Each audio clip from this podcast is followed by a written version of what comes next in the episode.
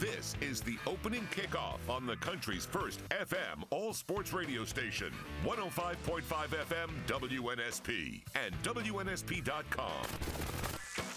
The latest sports, news, traffic, weather, and timely guests with Mark Heim and Lee Shervanian.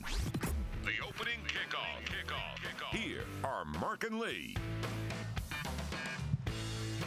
All right, welcome into a Friday show. Let's go. 694 1055. Get us up in the app, WNSP.com. Mark and Lee in the studios of WNSP. Off and running for three straight hours. Let's do it, Shervanian. Got a lot to talk about today, as we always do. I mean, it's almost common that, you know, we have a lot of football coming up. A lot of our guests today on football coming up tomorrow with scrimmages. Uh, I was able to uh, talk to Tommy Bowden yesterday, and Tommy's going to come on. He's got some thoughts on uh, Florida State and Clemson and, and their future, so we want to hear about that. Uh, you had mentioned that uh, when Eli Gold does that practice broadcast tomorrow, that Tyler Watts may be in the booth either to his left or to his right. Yeah, so uh, for those that missed it, Eli came on for his weekly appearance, and for the second time in three weeks, he was teasing the fact that he was going to have a new color analyst. You can hear that interview in its entirety on WNSP now, where you can find uh, uh, our uh, our our old episodes. Anyway, he kept he, he he kept talking about it, so I made some calls, and I've been told by people that I trust that that person is indeed Tyler Watts, which makes sense. That's the guy you thought it was going to be when we were talking about it because he's already there. He's got there. some experience. And it wasn't like they had a, a, a whole bunch of time to, to interview people, you know, auditions and things like that. This has happened quite suddenly, where John Parker Wilson has been summoned down to the sidelines to work with Nick Saban. So it's not like let's put out a word and let's bring in some people to to interview. You got a guy that's already on the network. You have a guy that's already doing post pre post game. We've had him on before. It just made sense. It just made logical sense. Now, for I've also been told that John Parker Wilson will be working for Yea Alabama, which is the NIL entity or the ar- the NIL arm of the university. So, uh, I left messages for Watts, John Parker Wilson, uh, and Jim Carabin, the general manager of the Crimson Tide Sports Network. struck Shocking, shockingly enough, nobody you- called me did you- back. did you strike out? yeah, yeah. You struck out yesterday. Uh, but but it's important to understand that I had a good eye for the ball. I didn't I didn't I didn't strike out looking. Um, you went down swinging. I went down swinging. I went down Don't at feel good bad. at good pitches, Lee. Mark, good pitches. If I ever wrote a list of the uh, strikeouts I have in trying to secure people, I mean, I, every almost half the people I've contacted are on vacation. Italy must be filled up with people from Mobile or Baldwin County because uh, that's that's the word I get. But I'm being facetious. Speaking about uh, Baldwin County, uh, the Philip Rivers story has gained a lot of momentum this morning, especially on talk radio and on the internet services. That uh, Kyle Shanahan revealed yesterday in an interview that his plan was if the 49ers had beaten the Eagles in this uh, NFC championship game, his plan was to call in Philip Rivers just to quarterback the Super Bowl because of all the injuries to Purdy and Johnson and to Garoppolo and to uh, uh, Trey Lance. He didn't have any quarterbacks. It would be great. I can't wait if when we get Philip Rivers to ask him if that's really true, if that's confirmed, because Shanahan says that was his plan, and that, that he claims that Philip Rivers was ready to go. yeah. So he's revealed this now. He re- he talked about it yesterday. Uh, Shanahan did. He talked about it uh, in late July on a podcast with the Athletic. Philip actually told my colleague over there at AL.com in March, and this is a direct quote. I heard from a couple teams that just checking, just kind of checking in. I didn't contact anyone. I'm not going anywhere. I think maybe some teams with some guys going down may have been just looking for contingency plan, but nothing came of it. So Philip didn't actually deny it. And if you remember, uh, it was who was it? Um, around the combine. Oh, it was Rich Eisen. Rich Eisen was talking about he'd heard these rumors that the the Niners were among one or two teams uh, that were looking to bring in Philip Rivers in the last season, and so Rivers kind of squashed it. And for whatever reason, I, I I don't know why it's pertinent that the Niners bring this up today or last yeah, I'm with you on that too. I don't Understand. It's a cool story. I mean, yeah, but and again, until I get to talk to Philip Rivers, and eventually we'll get to talk to him in person, and certainly that will be on the agenda. In fact, they I think they have a practice game against Spanish Fort next week. Maybe we can Yeah. try to get him on on that. But it's certainly a great story. Think about this though, and I by the way, I struck out with him too because I left a message for him to. at least you're consistent. yeah. Um, but what I, my point is, and again, I'm not speaking for Philip Rivers. I don't know what's going through his mind, but just but just think about this. He's never been to a Super Bowl. 17 years, great career, Hall of Fame career, and let's say Shanahan did call him. Uh, as you know, Purdy couldn't throw. Uh, they did not beat the Eagles, but had they won, maybe a fluke play or something like that, had they won, and then he calls Philip Rivers. Obviously, St. Michael's is done with their season. Obviously, don't you think he's got to think about it? Like, wow, a chance to be in the Super Bowl. But again, he hasn't practiced with the team. He's really not, fam- you know, that familiar with it. You know, to get what two weeks to get in there Here, and, and here's play. here's what I think happened. I think it happened exactly the way Shanahan said it did. I think because it didn't happen, Philip just downplayed the whole thing so it wouldn't become an issue, not knowing that Kyle Shanahan was going to just let everybody know that that was a plan. But I absolutely believe that they talked. I absolutely believe that they were on the same page about the idea of him signing uh, for that one or that two weeks in that one game. I think it was going to be done. My guess is Philip Rivers was the biggest Niners fan in the world when they played the Philadelphia Eagles. Uh, but I also believe that Philip Rivers was like, okay, it just didn't work out. It's over. It's done with. It, w- it would have been cool. Like, I think he moved on very quickly from that. I don't think he was putting all his eggs in the, in the basket thinking that was going to be some big comeback. I do think uh, I do think it went down like that, and I wouldn't be surprised if if the same thing was said about Ben Roethlisberger was kind of in that same boat, and he denied any of it. But for the same reasons I explained about Rivers, it wouldn't surprise me if Roethlisberger was actually interested in doing something like that. I mean, what's the downside? You're gonna what quarterback in your late 30s, early 40s that still got a little something in the tank, who wouldn't sign for two weeks and and be available for the Super Bowl? Well, there's always Chase Daniels. Hmm. I heard an interview with him. That's why I brought up his name the other day. But but right, like Yeah. who like. Are you gonna tell me? Well, it might. I don't even know how old Drew is now, but Drew Brees.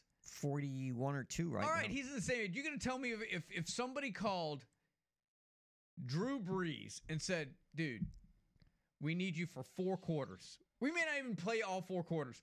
We need some help. Emergency backup. Sign with us for a week." He wouldn't at least consider it. Hey, how about this? Let me give you a really hypothetical. What if the Raiders get to the Super Bowl this year, minority owner Tom Brady, but the team they're facing loses their quarterback, and then they call Tom Brady to come and help them against the Raiders, the team that he's a minority owner in? That would be really spectacular.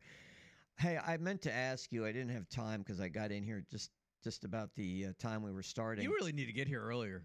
I'll try. I'll, I really will try. It's really Maybe- frustrating. It's because I didn't have my Apple Watch with me. Oh, okay. All right. That's random. I wanted to ask you because you you saw Pinson Valley play, I think, in person, didn't you, against McGill? Or no? Am I wrong? Right? On the same page. I didn't know if you knew this player that passed away yesterday, Caleb White. I didn't, but a horrific. Yeah, horrific. one of those medical emergencies. He, he's considered one of the best basketball players in the state, uh, a point guard. And I know you and I off the air had talked about Pinson Valley, but I don't know remember to what degree. And they had that medical emergency, I guess, much like what happened with Bronny.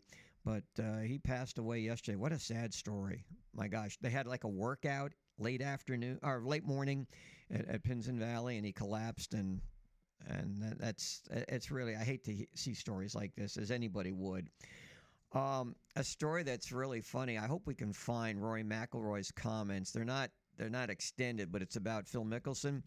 There's a book that has come out by one of so-called his gambling buddies, which when I first saw it was kind of eye popping, where the uh, the excerpts coming out of the book, which obviously meant to sell, that Mickelson had placed over a billion dollars on bets and all that. You know, you'd heard that. I mean, we had heard that. You know, he was a better, but then he also mentioned about betting on the Ryder Cup.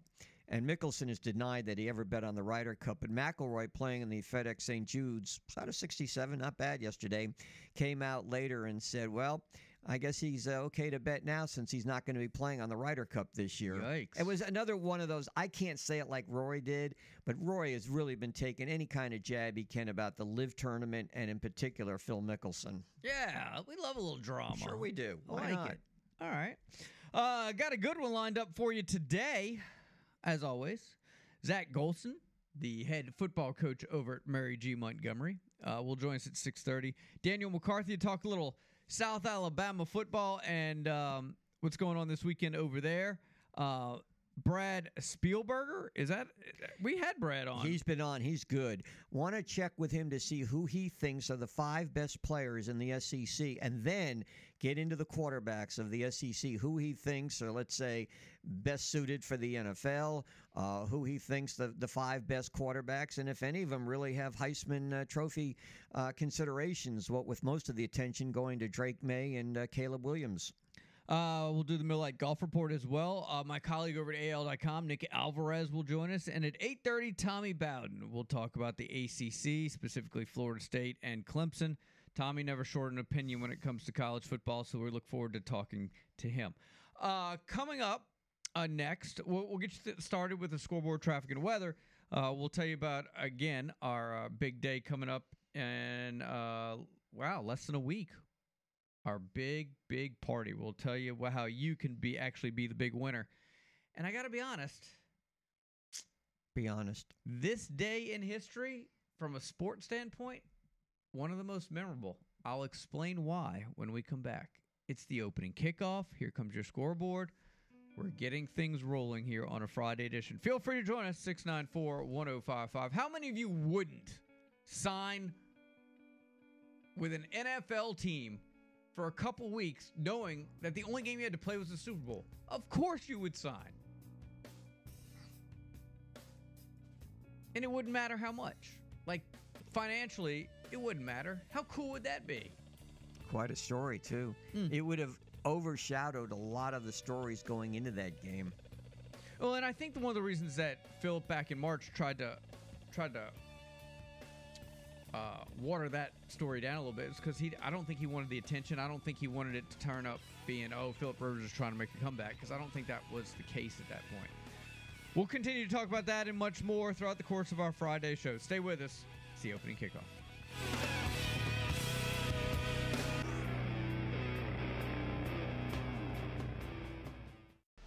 Hi, this is Juan Pierre, former South Alabama Jaguar, former MLB player, and you're listening to WNSP.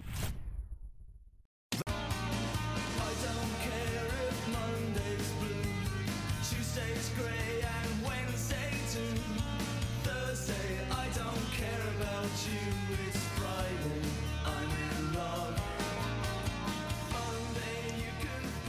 623. Oh, welcome back in the opening kickoff. Boys and girls. Yes, you were going to say something. Who doesn't love Friday? It's a great question. Who doesn't? I mean, I love it. I can't wait for Fridays. You know, you never used to be that I way. know, but I have changed. If you work on the weekends, maybe. It's a good call. Well, we don't know yet. Uh, you're right. Uh, if if it comes to pass where I am working on Saturday, then that changes. But now that we that I have the weekend off, I love Friday, just like the Cure band. Uh, yeah. I mean, I don't know who. You know what? You know what's gets. You know what's kind of underrated though. In all seriousness, Thursday, because is Thursday, underrated? Thursday, you get you start getting pumped up about the idea that it's Friday. You know, Mark, that is so funny because I'm reading this World Series book. I'm a comedian. yeah, you're very funny.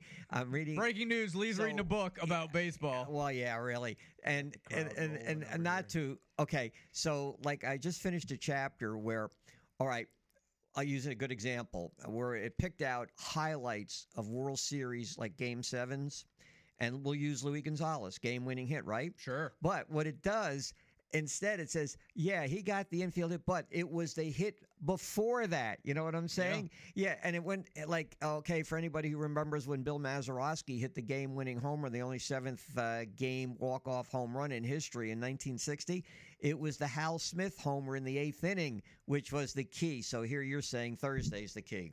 I'm not saying it's the key. I'm just saying it's underrated. Just like Sunday for a lot of people is overrated because all you do all day Sunday is worry about and get ready for Monday. You know, that's the truth, too. I don't really look forward to Sunday, but I do look forward to Friday.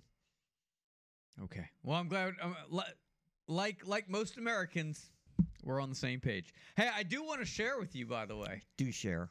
Uh, today is August 11th, so Wow. it was August 11th, the year 2000, that Shane Falco Oh, showed up at halftime and led the Washington Sentinel- Sentinels to the playoffs with a game-winning touchdown pass as time expired. But I know you're gonna roll your eyes at me. I already did. All right, but there's a baseball uh, angle to this day What, did he because play baseball? 30 years ago on this day, 12-year-old Henry Rowengartner recorded a save in his Major League Baseball debut with the Chicago Cubs. It is Unbel- one of the glorious days in sports history. yeah, I, Wow. I missed that. I, I don't know how I did. And so I have to ask you all a question now. What was more impressive? Shane Falco's coming in at halftime and reversing the Sentinels' fortunes and getting to the playoffs, or Bobby Boucher showing up at halftime of the Bourbon Bowl and leading the Bobcat or the the Mudcats or Mud Mud Dogs. Dogs, whatever they We'll were. there. I wasn't there. To their win, which was more impressive? Boucher. Boucher? Well, that's because I didn't see Shane Falco. How do you not see Shane Falco? What, what's more impressive, Nick?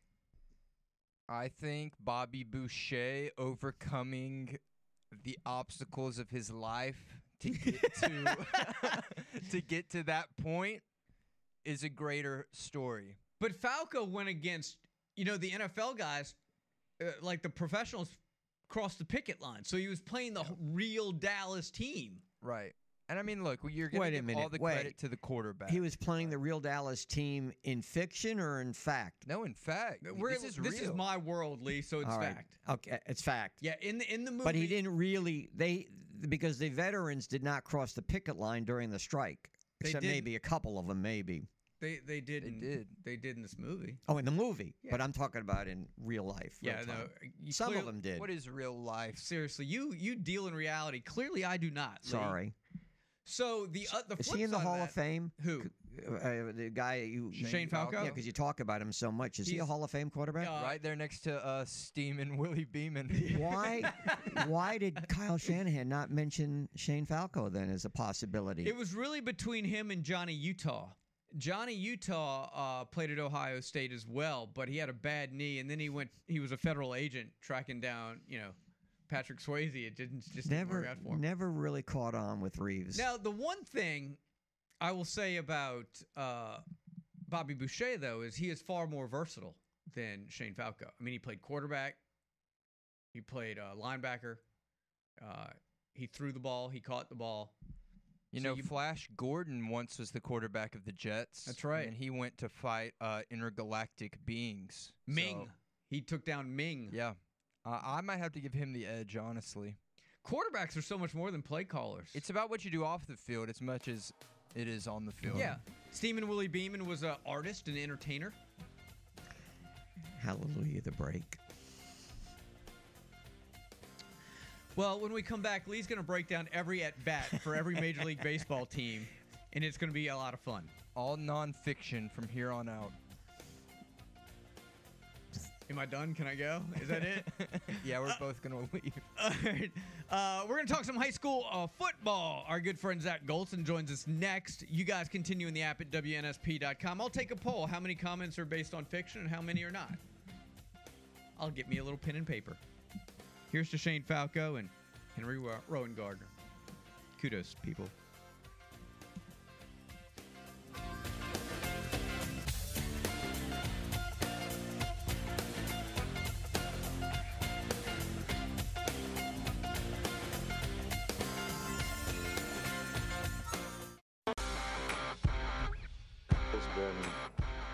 Good a college kicker over the last two or three years as anybody could ever ask for. So uh, we're, we're really glad to have both those guys uh, back. I think it's going to be an important part of, you know, you got to have great special teams, and sometimes people just look at the specialist and they evaluate the special teams. So our specialists should be really, really good. So we got to build really, really good special teams around them so that. There you go. 633 here on a Friday. We're just rolling along here. That's Alabama coach Nick Saban. Um, Lee, Lee and I were having a debate we'll get into later. So, which kid had more influence on our Major League Baseball team? Was it Henry Rowengartner, who on this day in uh, 30 years ago got his first save for the Chicago Cubs, or was it Billy Haywood uh, from Little Big League who managed the team uh, to some big wins? Like that kid knew baseball inside and out. He was almost as as good at baseball as Lee was. Wasn't his like grandfather Yeah, his grandfather owned ran the, the team, owned the team, Yeah. and then he passed away, and then somehow, some way, this little kid Yeah.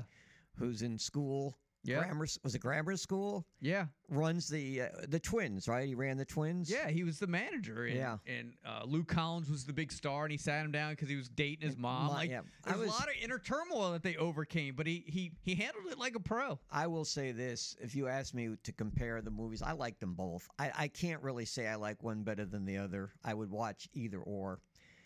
All right, uh, we're going to be watching Mary G. Montgomery very closely this year. Uh, that's because they're good. We're going to be out there for a game day. Their coach is Zach Golson. Zach, good morning. How are you today? Morning, Lee. Good morning, Mark. How are we doing this morning? I don't have a very good memory. Mark can attest to that. I can confirm that to yes, be fact. and I, I admit it. When is the last? I, I, uh, Mark can tell you this. We were leaving the air two days ago. The state high school football poll came out, and unless unless my eyes went totally backwards, MGM was in the top ten in 7A as a preseason. When's the last time that happened? Uh, I'm not. I'm not exactly sure. I know. Uh, happy for our kids for the respect that we've been given in the preseason, but y'all know, like I do, it's a it's preseason poll, so we got we got a lot to prove. But we're excited about you know the, the opportunity in front of us. The kids are in a great place. They've really worked hard all all off season, and I mean, we're two weeks away. I can't believe that, man. It's really kind of got up on us fast, but we're excited about it. All right, let me ask you this: What was your reaction when you saw it?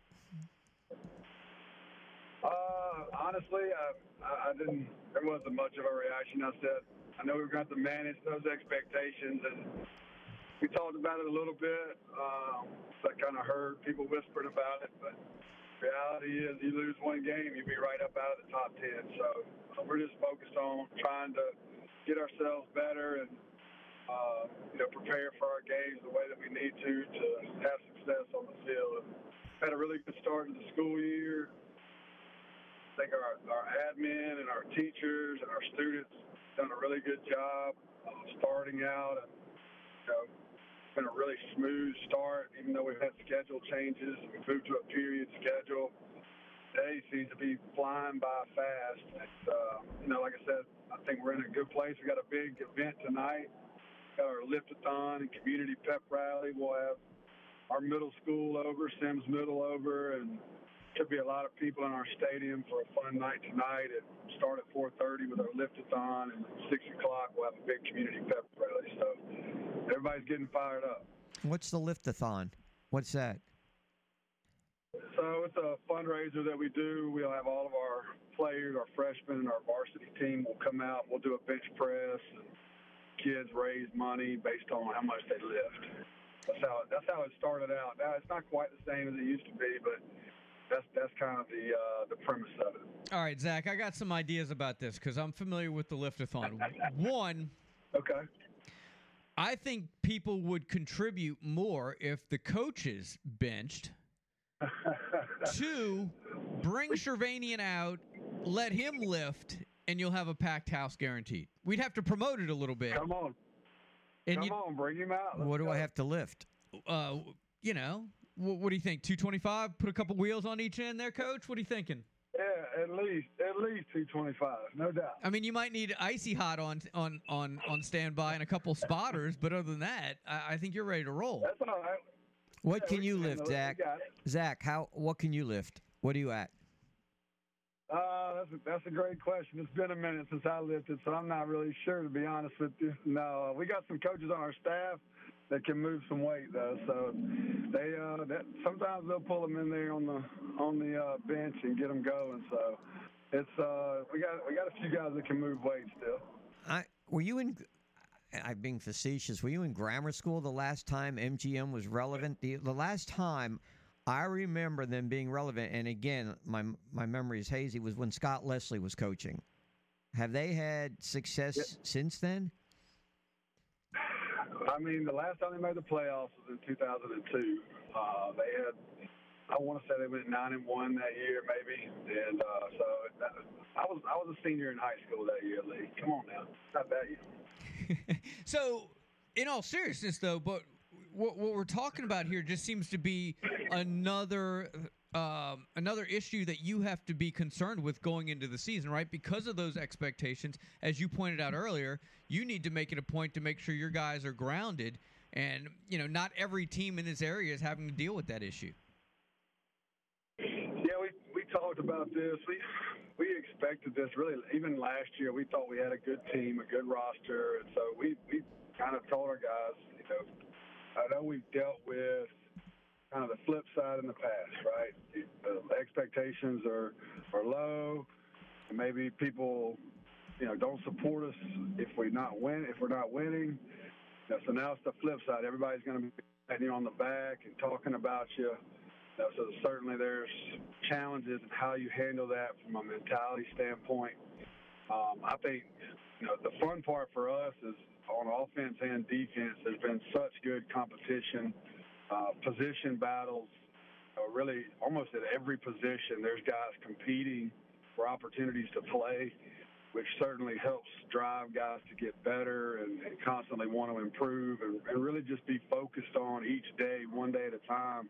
I've got to go be the best just so I can get on the field on, on our on our team. And so, you know, that's been it's been kind of easy to to keep them focused on that because of competition. And uh, you know, at the end of the day, this is what you play for, man. You want to you want these expectations. You want to uh, feel like the work you put in is is something that you know creates expectations to be the best in the state, and that's that's where our guys are. And you know, it's it's going to be a fun year. Um, got a tough schedule. There's a lot of good teams on the schedule and good coaches and good players. So every week's going to be extremely competitive. Uh, I think, like I said, that's that's why we get into this. That's why we play the game. So we're excited about the opportunity. Zach, again, if I could, and, and you know, maybe I should temper my excitement, but I, I was just so happy to see it. I mean, you look at the top ten that comes out preseason: Thompson, Hoover, Central of Phenix City, and just a little ways down, Mary G. Montgomery. I mean, you got to understand, like I hadn't seen that. And, and and Baker wasn't in there, and Fairhope wasn't in there. You know, two two teams that you know many consider pretty good. So I'm just so proud of what you've done there at Mary G. Montgomery. And like you said, I know one loss could you knock you out, but who ca- you know, and, and obviously you'd like to go through the season undefeated. But the fact that you get respect like this going into the season, I think is terrific. Uh, well, we appreciate appreciate the people around the state, sports writers, for you know seeing us this way. I think that our body of work from start really, I guess, to end of last season to throughout the spring and summer, we've had some really good uh, showings, and seven on seven camps, and obviously those are just seven on seven. But we got some good players, man. Our quarterback Jared Hollins and receiver James Bolton, running backs Troy Flowers. All these guys are going to be college football players. But like you mentioned, man, Baker's got four or five college football players uh, at least, and then Fairhope's always a great team. Foley's a great team. Daphne, great team. So we're going to have our work cut out for us, and I'm sure people are going to use this against us. But you know, at the end of the day, we're really just focused on ourselves, going out and getting getting better and being the best that we can be, and, and go compete to the to the best level that we can on Friday night. So we're excited about it, though. Zach, after after Lee's comments right there, I'm thinking you might need to bring him in next time. There, uh, you know, your contract's up. You need some, you need to renegotiate those numbers, man. He he's that was quite a spiel, man. I got all I got all teary eyed over here. Wait, Zach, you're I need to telling come negotiate for me. now you're telling me that nobody brought this in and pasted it on the bulletin board. Now come on, you you can't tell me I'm that. sure. I, I'm sure everybody on our schedule's posted it on there. If I was Exactly. bulletin board. I so- used to, uh, when I was in high school, believe it or not, I actually do a, a sports cast on the PA system. Can you imagine if I that would have been my lead? I, I would have dominated with that if I was doing your PA at the MGM. No doubt, no doubt. Our people are really excited, man. Our community's fired up. Our our parents and all the support that, that our whole, like I said, the whole Semmes community has given us has been amazing. And uh, you know, I think uh, we kind of talked about that as well. We want to go make you know, our community proud, make them happy for, for the the type of ball that we're going to play, and you we want to make sure that we leave it all out there on the field every day. How many kids showed up for practice uh, in lieu of what's going on now? What did you get? Yeah, we've got right around the 95 to 100 that have been really consistent. Uh, we do have about 55 freshmen, and there's some really talented kids in that group that are going to end up dressing with us on Friday night. So um, I think we yesterday we scrimmaged uh, varsity and our JV and our freshman scrimmage, and I think we had a little right out 150 kids out there. So definitely exciting. Coach, we appreciate it, man. We wish you the best of luck. Uh, your promoter here, Lee, will certainly be in touch. Uh, and just for the record, as impressive as liftathons are, they're not as skilled as shootathons. Now that's a whole different story. That's a thing of beauty and grace right there. Here's the extent of my lift, right there, bottle Oh. of water. Wow. All right. Lee's getting chippy over here, You coach. We're gonna know, go. seriously, if you want to make it a big deal, have Nick Wiggins come out there. He's an MGM alum. Yeah. Come on, Nick. Come on out there. Come on out there tonight, man. We'll get you started. You gonna present the pre- you gonna present the plaque o- over the urinal in the men's bathroom to Nick? I think my name's already All right, up guys. there Appreciate y'all, man. Appreciate it, Mark. Appreciate it, Lee. Y'all be good. Yeah, man. Thank you. It's already up there. Yeah. You're like Did you ever Adam write Sandler on the Big wall? Daddy. You want me to just write it on the wall? You want W- Did you do graffiti on the wall in high school, Nick? No, but I do remember when I was about to do my senior prank, someone got there like a couple hours before us and graffitied the whole wall. And then when everyone got there, we were there like about to start our prank. That was a lot less um, destructive. And then we had to plead our case that that it wasn't us. We weren't ready. We we didn't break the rules. We were getting ready to, but it wasn't us. Were you? Did you leave in good standing? Because every time you talk about what happened out there, it seems like you were doing something wrong. Like, were you in the principal's office a lot? No, never the principal's office. They, I didn't do anything ser- too serious to get sent all the way up the ladder, but I dealt with some assistant principals though. or maybe they dealt with you. Yeah, Yeah. I had Phew. one teacher, man. I think we're on good terms now, but man, she sent me to the office every day, every single day. At that point, she's profiling. Like you're not. They're not even like giving you a Honestly. chance. You know what? You know what I think it is. Honestly, that's she- premeditation. She was my Spanish teacher, right? And I think maybe she thought that I knew Spanish based off my look. Therefore, yes, racial profiling. And I think that she thought I was just such a slacker because I was doing so bad on the tests. I don't know. But I remember I got sent to the office for sneezing one time. was it legit sneezing? Was that because of stuff you were? You. si- So what? You were being disruptive. was that because of stuff you were putting up say. your nostrils to, to sneeze, or what? Uh, no, I was not putting anything in my So we went from Nick being disruptive, disruptive to snorting coke in Spanish class. Man, I remember one time. So we're there was this girl. She was like the valedictorian, skipped a grade. That's Yeah. pretty rare nowadays. Right. And we were all like, look, if you'll just pass all of us your test and your homework before she takes it up, like we'll we'll we'll do anything you need us to. And we're passing it around. Everybody's copying the answers. When it gets to me, of course, teacher walks by. What is that? Are you cheating? And then she looks at Genesis was her name. And Probably still is. and she was like, "Did he steal this from you?" and what was the answer? She was like, "No, no, no." And then she's like, "I like." She was like, kind of like, "Look, I know you're scared to maybe say the truth, so I'm just gonna send him to the office." Labels, man. You can't get rid of them. But then I started working at a grocery store, and every day she'd come in and say, "Hey, Nick, how are you doing? Miss you in my class." Yeah, she wants those free groceries. Ain't happening. Yeah, maybe that is what it is. Yeah, I ain't down with that. All right. You learned a lot today. Today's a big day in sports history. Apparently, Nick snorted coke in Spanish class. I didn't say coke. You did. well, what else is he snorting?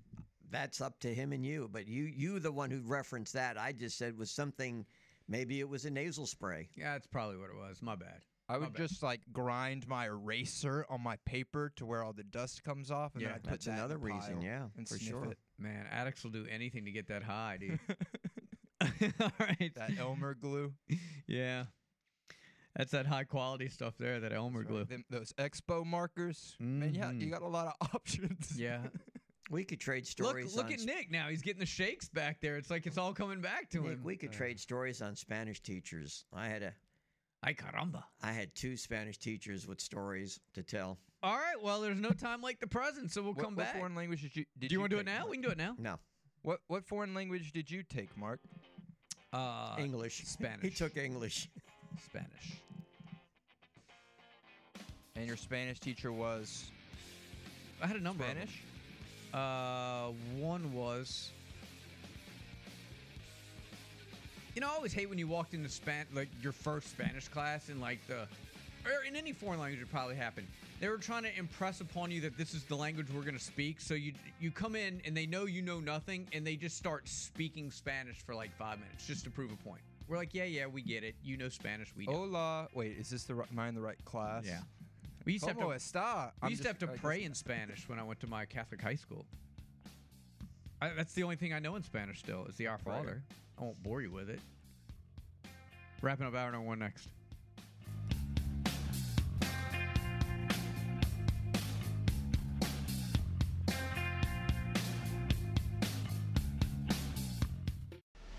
This is Joe Espada, bench coach of the Houston Astros, and you're listening to WNSP. And McKenzie says, with the playoffs on the line, go for it. Get to the playoffs. Something that Washington has not been able to do against Dallas in over seven years.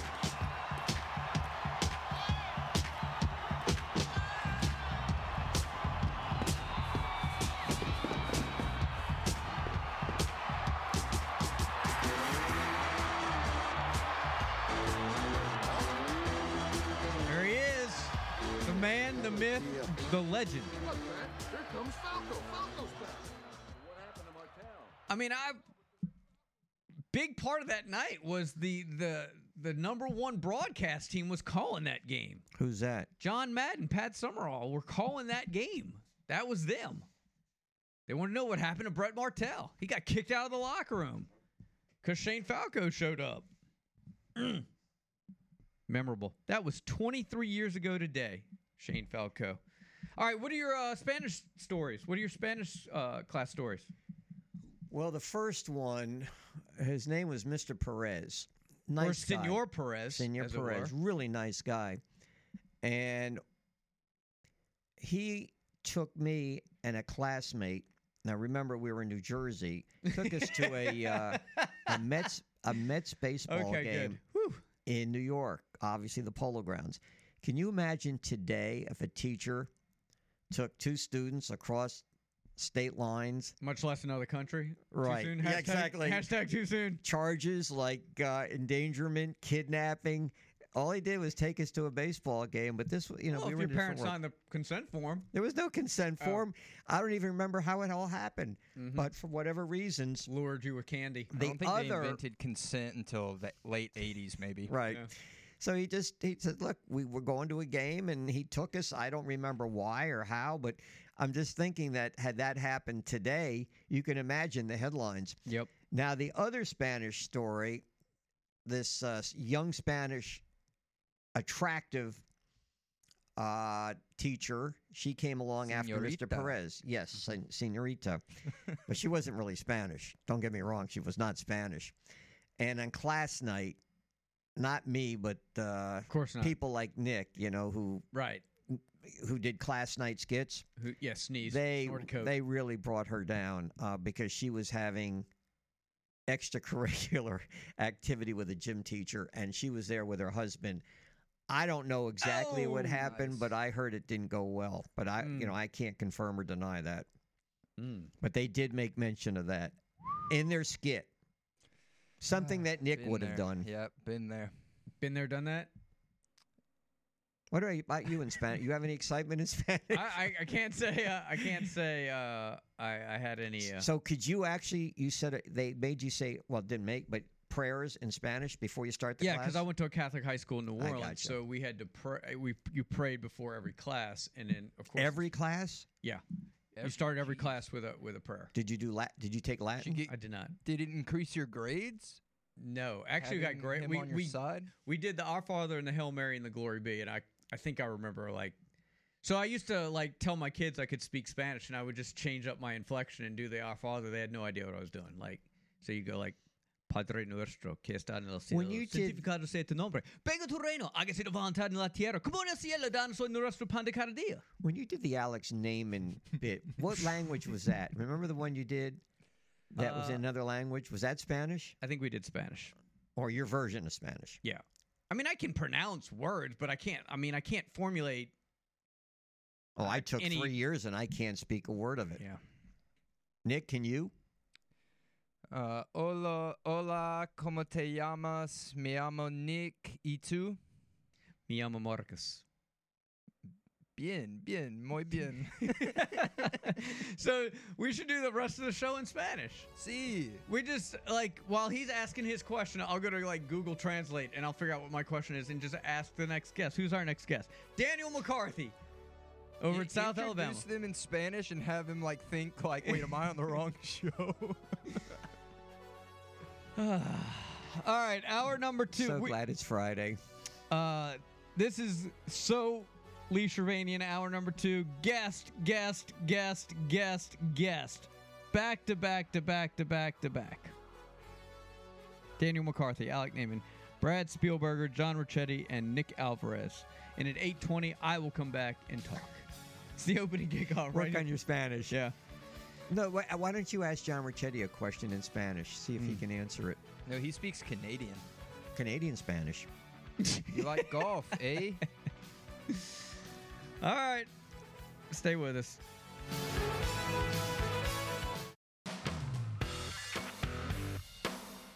This is the opening kickoff on the country's first FM all sports radio station, 105.5 FM WNSP and WNSP.com. The latest sports, news, traffic, weather, and timely guests with Mark Heim and Lee Shervanian. The opening kickoff. Kickoff. Kickoff. Here are Mark and Lee.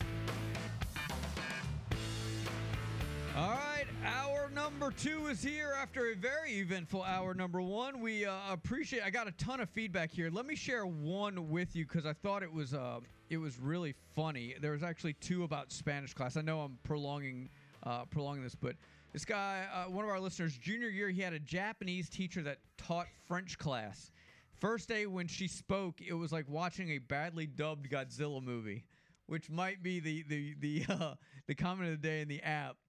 And then the other one was my first Spanish teacher at Murphy when I was in ninth grade made us work on the on the month September for a whole month and a half before we moved out on.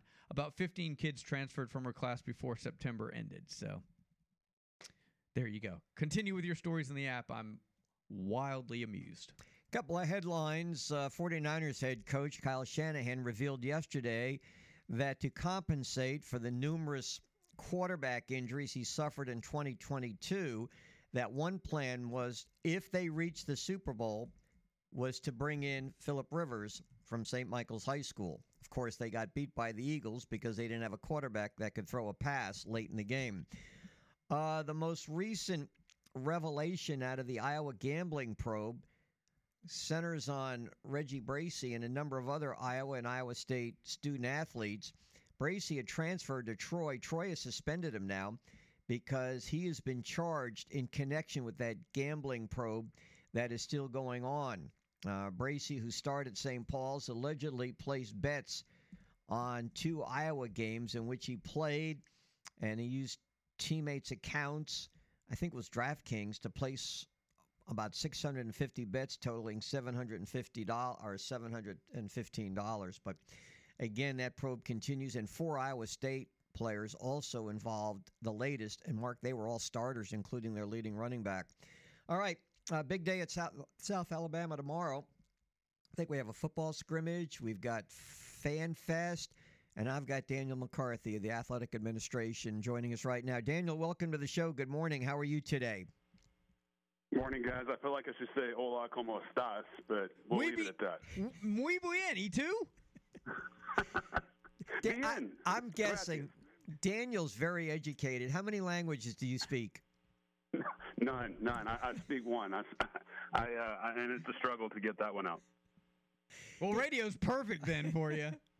Yeah, yeah. You played football, didn't you, in uh, high school, college? Uh, not definitely not college, and, and barely a little bit in high school. Yes, What are you looking at? those are not glory days, though. There's nothing good to speak of from that time. Daniel McCarthy has been with South Alabama for a number of years now, and uh, is uh, right up there in the what I, I titles elude me. You know that, Daniel. I'm not going to uh, assistant athletic director, good associate athletic director, or I'll take any of them, Lee's deputy athletic director, but that usually comes with a Barney Fife joke of some sort. So we can we can go whatever you'd like. Not on this show. We are strict sports, and we're very serious here at WNSP. as you Well, notice, it's he always did, good to be on. I appreciate you guys inviting he, me, he didn't inviting say me on this morning. he didn't say with a straight face. I can tell you that. All right, uh, you've been attending practices for the Jags scrimmage tomorrow. With, with every almost everybody back, what are you looking for tomorrow? Well, I think um, you know, I think this this whole off season has just been about kind of turning up the volume. Um, last year was great, right? Everybody, um, there's so many so many records that fell, so many things to be proud of and excited about. Uh, a 10 win season, um, but the sort of the narrative in the off season, I think, has been the three losses, right? And what can we take away from those? And how can we motivate um, coming into a year that you're turning the page? But you got a, a, a great level of expectation, you know, on this team. And, you know, Kane talks a lot about a neutral mindset, you know, so I think that's sort of, even though there's a lot to be excited about, there's a lot of depth and, and veterans on this roster. Um, I think that's, that's, um, and those expectations are going to be there. I think it's been a very neutral mindset. Work hard every day to get better. Um, you know, details are important. So I think that's what the off season and the preseason has been all about is despite having the veteran core that you've got coming back, you still got to still got to work on those details and those those those the, the, the, everyday execution in every little moment. And so I think uh, the scrimmage tomorrow will be a lot of situations, uh, a lot of getting after it. The practices have been intense. I mean, there's no there's no doubt about the intensity.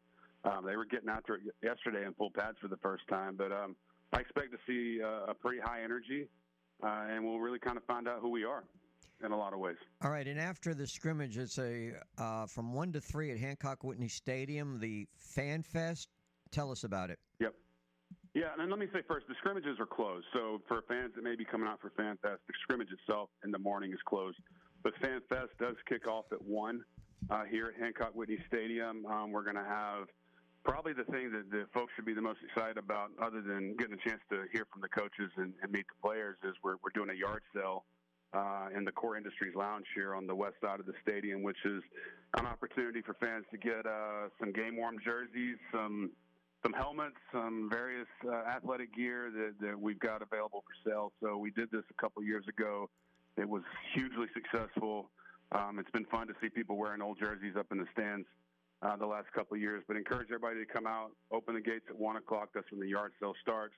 Uh, you'll hear from the cheerleaders, you'll hear the band, and then our coaches for all of our fall sports uh, will kind of give a rah rah sis boom ba speech for the for the for the group, and then we're going to do some autographs, and then we kind of cap off the evening um, with women's soccer hosting Auburn here at uh, on campus at six o'clock. So a lot of things going on tomorrow, and a great time to be a Jag. I mean, how can people get tickets for uh, football games? So uh, tickets are still available. You can call 4611USA, go to usajaguars.com slash tickets. Uh, we still have season tickets available. Our single game tickets went on sale uh, last week. Um, but you know, it, you need to get them now. This this has the the chance to be a, a really special year. I think there's a lot of expectation. You know, you open the season at Tulane, the defending Cotton Bowl champions, uh, pick to win the American. Um, big opportunity, I think, as we get closer to that game the, the, the national audience is going to realize the significance of that from a group of five standpoint. That's going to be a big game that'll set the tone. So, you know, a lot of momentum, and I just encourage folks to get on board. It's going to be it's going to be a fun year, and, and we want people here to support this team. Daniel started out in compliance, and I don't think I've ever asked you this question, but I'm kind of curious because so many times we come on and talk about this transfer portal and how some of these student athletes are at their third or fourth school. Did you ever have to deal with a, a student athlete who'd been at to at least two or three different schools? And how do you keep track of their credits, how where they are academically? Yeah, it's. Uh, I mean, there, there, there's always been um, situations that allowed for waivers of normal application of rules, right? So whether student athletes had a couple of injuries in their time, or they had to move for financial reasons for their family or medical reasons, those have always existed. So I, I have dealt with some complex situations. I'll say, I'll say being here during that early start of football. That was probably the most interesting in my entire compliance life because when we started this program in 09, there were a lot of people who showed up on our doorstep wanting to be a part of it um, and and trying to. I, I remember sitting in my little office and just going one at a time. Like I had a line out my door, and I would just sit down with each student and just say, "Okay, tell me where you started school." when did you graduate high school? Uh, and it was there was a whole lot of stories in there that I had never seen before. So it, it's a challenge. Today's environment's very different, um, and, and I don't necessarily miss those compliance days, if I'm being honest. Uh, Daniel, as always, uh, we appreciate the time. By the way, is uh, Siskumba, is that Spanish, by the way? Uh, I, that that sounds Latin to me. I don't know. Okay. That's well, you know, that's the root of everything. So that's a good answer. Good save by you. Um, Can I, I got to point out one thing before I go. Sure. I text, Lee texted me the other day. Yeah. And it came through in a blue bubble. Does he have a smartphone now? I can confirm. Is he an I- I can. guy? I confirm the. I can confirm those rumors. That is indeed accurate. Wow. Yes. How crazy is Wow. that? Yeah. Wow. That's bigger than conference realignment, transfer portal, and all of it. That's big Right, news right right. When you talk about how the the college foot, football landscape is changing, that is number one on the list for sure. In fact, I can't get him off the phone. He's like a he's like a 14 year old kid now. He's like got his head buried in the phone, tweet, texting. If I, I'm trying to get him to tweet. Is he on TikTok yet? That that's next. Uh, I think he might have been the subject of a TikTok, but I don't think he's actually on TikTok. If you hear if you All hear right. what I'm putting down. Let, let me tell you the latest in this. Oh, boy. All right. So the other day, Daniel Uh oh. Oh, that's had a uh, sounded condescending. Listen, Well, son. yeah, um, Oklahoma a radio station out there. We've had James Hale on this station. Very rarely do I do interviews. I mean, I'll do them, but if somebody asks me, but I don't usually get contacted like Mark does because you know I'm not as controversial as Mark. But um, the, James Hale asked me to be on their show live because sometimes they tape these things. And so he introduces me. He says, and now we have Lee Shervanian. And well, he asked me to pronounce the name and all that. And then he said, and you can follow Lee on Twitter. Yeah. And I stopped him immediately. I said, don't go there because you're not going to get anything. I said, yes, Mark set up a Twitter account, but nobody's following me. That's not true. You're just not tweeting. No, I don't even know how to do it. Uh Daniel, you want to come over? we're making progress. I like it. Well, Yeah, well, now you know the struggle. It's a daily struggle here at WNSP, and I'm working on it. I'm trying to be patient. What did you say, What did you say I did though? Some kind of blue whatever. What was that? You need, a, you need to be verified. You need a verified account. That's what celebrities have. No, he's talking about uh, the blue text. He's Yeah, what was- confused by the yeah, blue that's text. what- I'll, I'll yeah, when you when you get a, an iMessage, it comes through on your, your on my screen as a, as a little blue bubble, which tells me you're you're sending me a text from an iPhone, and I had not seen that in any of the texts from you before, so it, it caught me off guard. and when it's I not it. when it's not from an iPhone, it's green. All right, I didn't know that. Clearly, and that's okay. And now now all our listeners know too, because I'm sure none of them knew that either. Well, it's See, good that you incremental educate progress. 'em. We just took a big step forward. Yeah. You giving out bottled water tomorrow when people come out there? One to It three. is in going to be hot, so I would Yeah. definitely yes. We will make sure that, that, that there's an opportunity to stay hydrated, but uh, wear your sunscreen and you know be ready for a little heat. But it's that time of year. We've all dealt with it all summer. It's it's going to be a hot start to the season, but I hope that doesn't discourage people from coming out and supporting us. Um, like I said, it's going to be a lot of fun this year. Hey, by the way, we have a uh, WNSP party coming up next Thursday. You're invited. if you'd like August come seventeenth at Heroes, right around the corner from you on Old Shell Road. Come on by, say That's hi. too convenient to pass up. I'll Yeah. be there. And tell Kane too, because I saw Kane yesterday. Kane's a man now. That dude was in a sweatshirt when I saw him on the news last night. It's like 120 in the shade. What's he doing?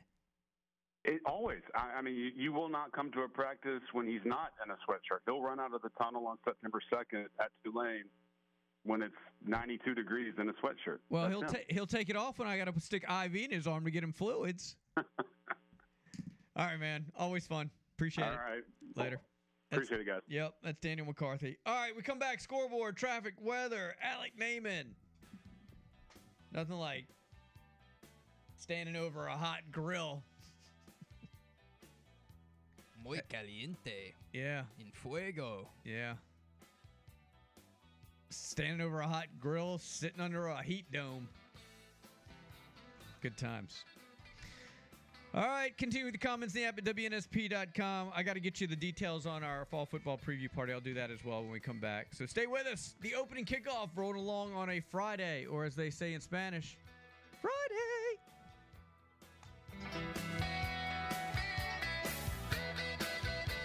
Name is Robert Brazile. I'm from the class of 2018 Pro Football Hall of Fame. You're listening to WNSP.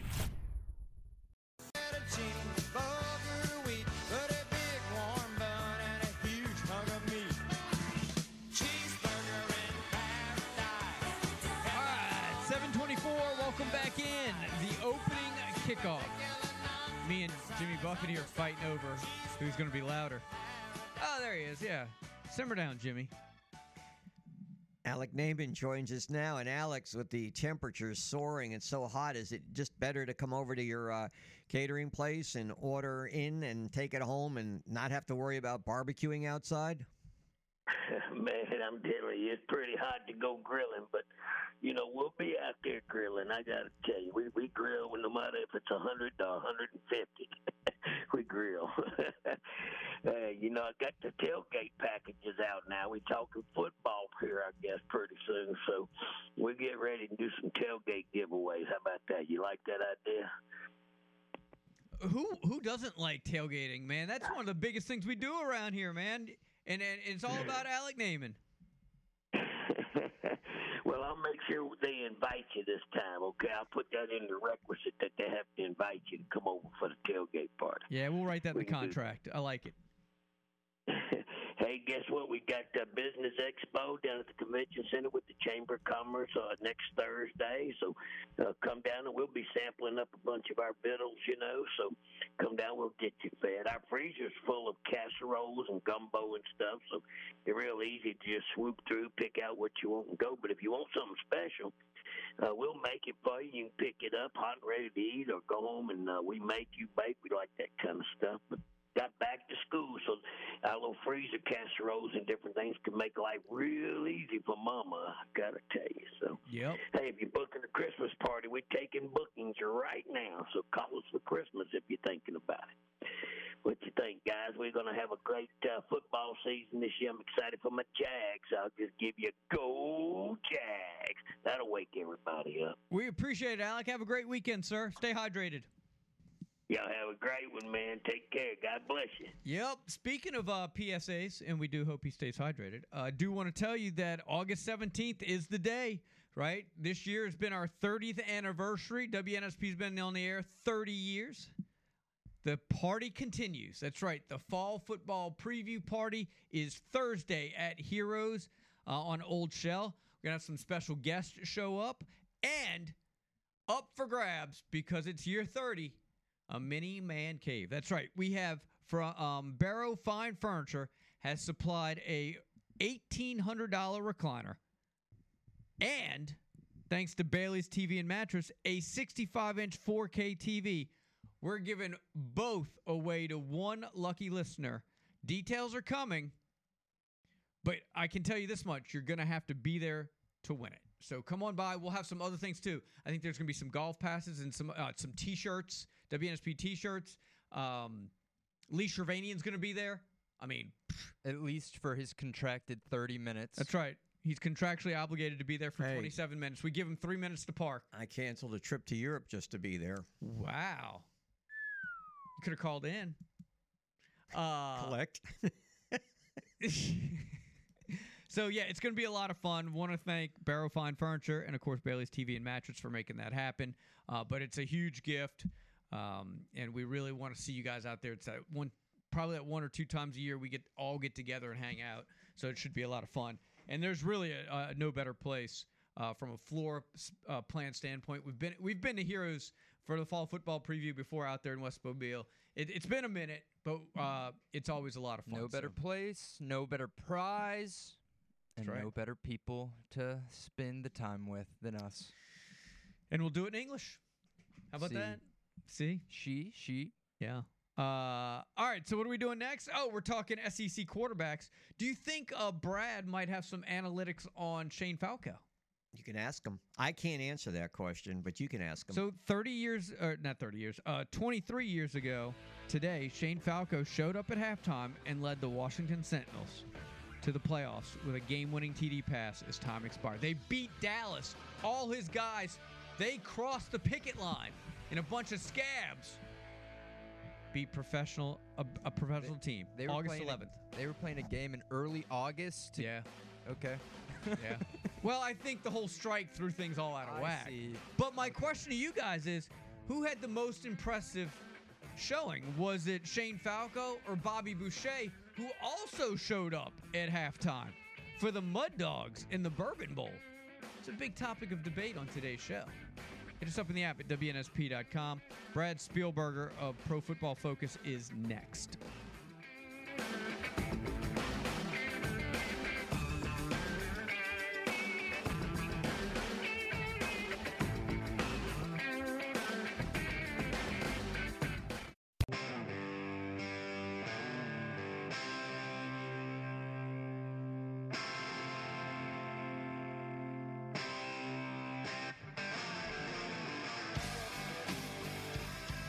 7:32 here on a Friday edition. Thanks for hanging with us here on the opening kickoff. Mark, Lee, Triple G, all in the studios of WNSP. Let's talk some uh, SEC football with Brad Spielberger. He is with Pro Football Focus. Brad, welcome to the opening kickoff here in Mobile. How are you today?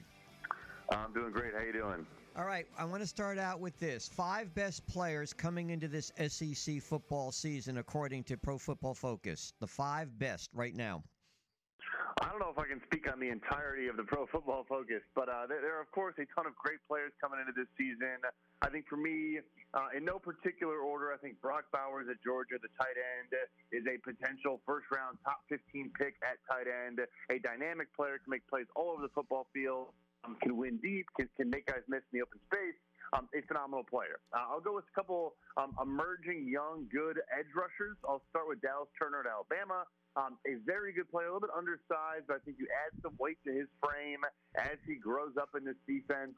I think he's going to be a special player. Um, and, and the same applies to Harold Perkins at LSU. We saw his bend last year off the edge.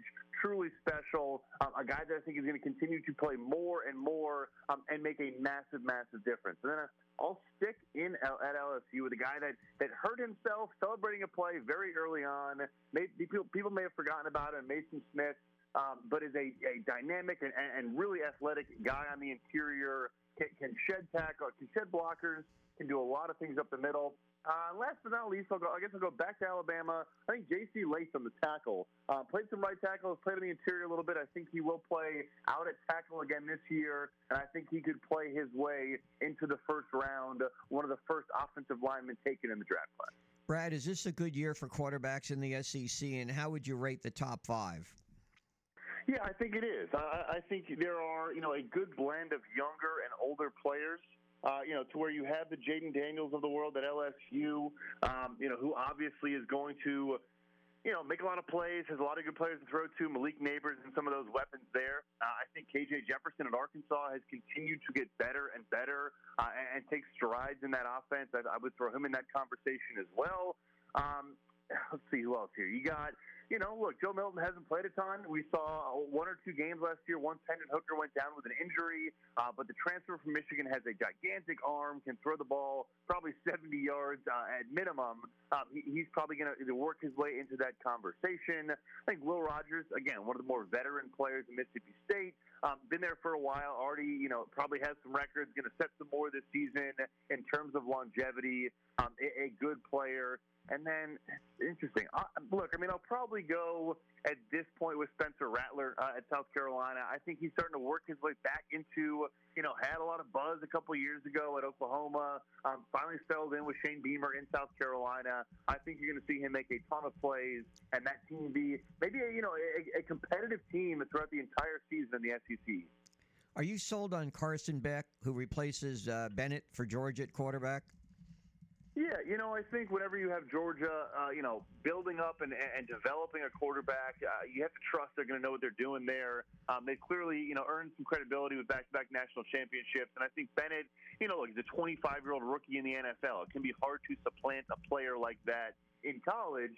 Um, but yeah, everything I've seen from Beck so far, spring games, the, you know, the, the rare moments where he does get on the field, he clearly has the tools. Um, now it's just up to him to work with him at offense, work with guys like a Brock Bowers. Um, I, I think they're going to figure it all out. Brad Spielberger with uh, Pro Football Focus. Care to speculate on, as you analyze quarterbacks, on which of the five that are competing for Alabama might start, or who has the best chance to start, or has the most pro potential?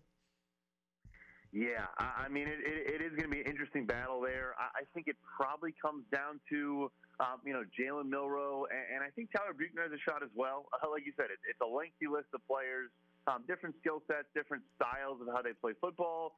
I guess, you know, I, because Milrow has the highest ceiling, I think he really does.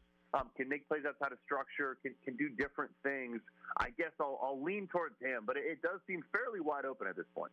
So, Brad, help me out here. For, uh, Nick Saban talks a lot about when it came, comes to his quarterbacks. He, he just he wants guys to make the right decisions, uh, and you know every coach says that. What do you look at when coaches say that from an analytical standpoint? Does that mean something to you? Is there a way that you guys can tell whether they're making the right decisions, and do you grade them on something like that?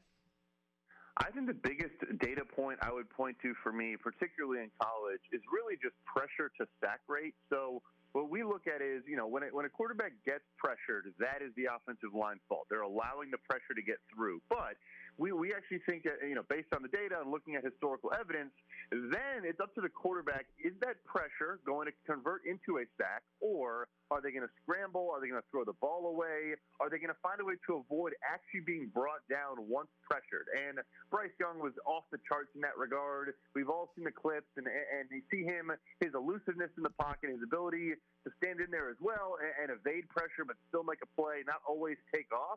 I think probably the number one thing for me is you can't have those drive killing, you know, seven, eight yard sacks, and then you're sitting there at second and 18. And in a college game, it can be very difficult to convert those into first down. So that's probably the biggest thing for me. Obviously, interceptions and all that, of course, but but avoiding those negative plays, avoiding those sacks, um, I think is the best way to look at it. All right, Brad, let me ask you this. Uh, around the nation, the talk about quarterbacks and the Heisman obviously centered on Caleb Williams of Southern Cal and Drake Maye of North Carolina. Any chance that the, we might see an SEC quarterback or an SEC player besides Brock Bowers get into the mix? I think it's entirely possible. Yeah, I, I mean, I think it, obviously it's going to take some team success as well, I, and therefore I think I would lean towards a Jayden Daniels if we're talking Heisman talk, you know, do I think he's going to be a great NFL quarterback? Probably not, but he has the ability to attack the defense through the air and on the ground. I like LSU a lot this season. You know, if they win the West and and, and get into the the college football playoff, I think he will be in the Heisman conversation. But are we, oh, go ahead, Mark. I was going to say, speaking of Heisman, uh, I wanted to ask you, throw you a little bit of a curveball. I know we're talking SEC, but Riley Leonard, the quarterback at Duke, right in our backyard out of Fairhope, getting a little Heisman buzz uh, early here. What, what are your thoughts on, on on the on the Duke quarterback? Really, really good player. Uh, we actually just wrote a, a profile of him on, on PFF, got posted this week. So for the local people that are big fans of his, go check that out.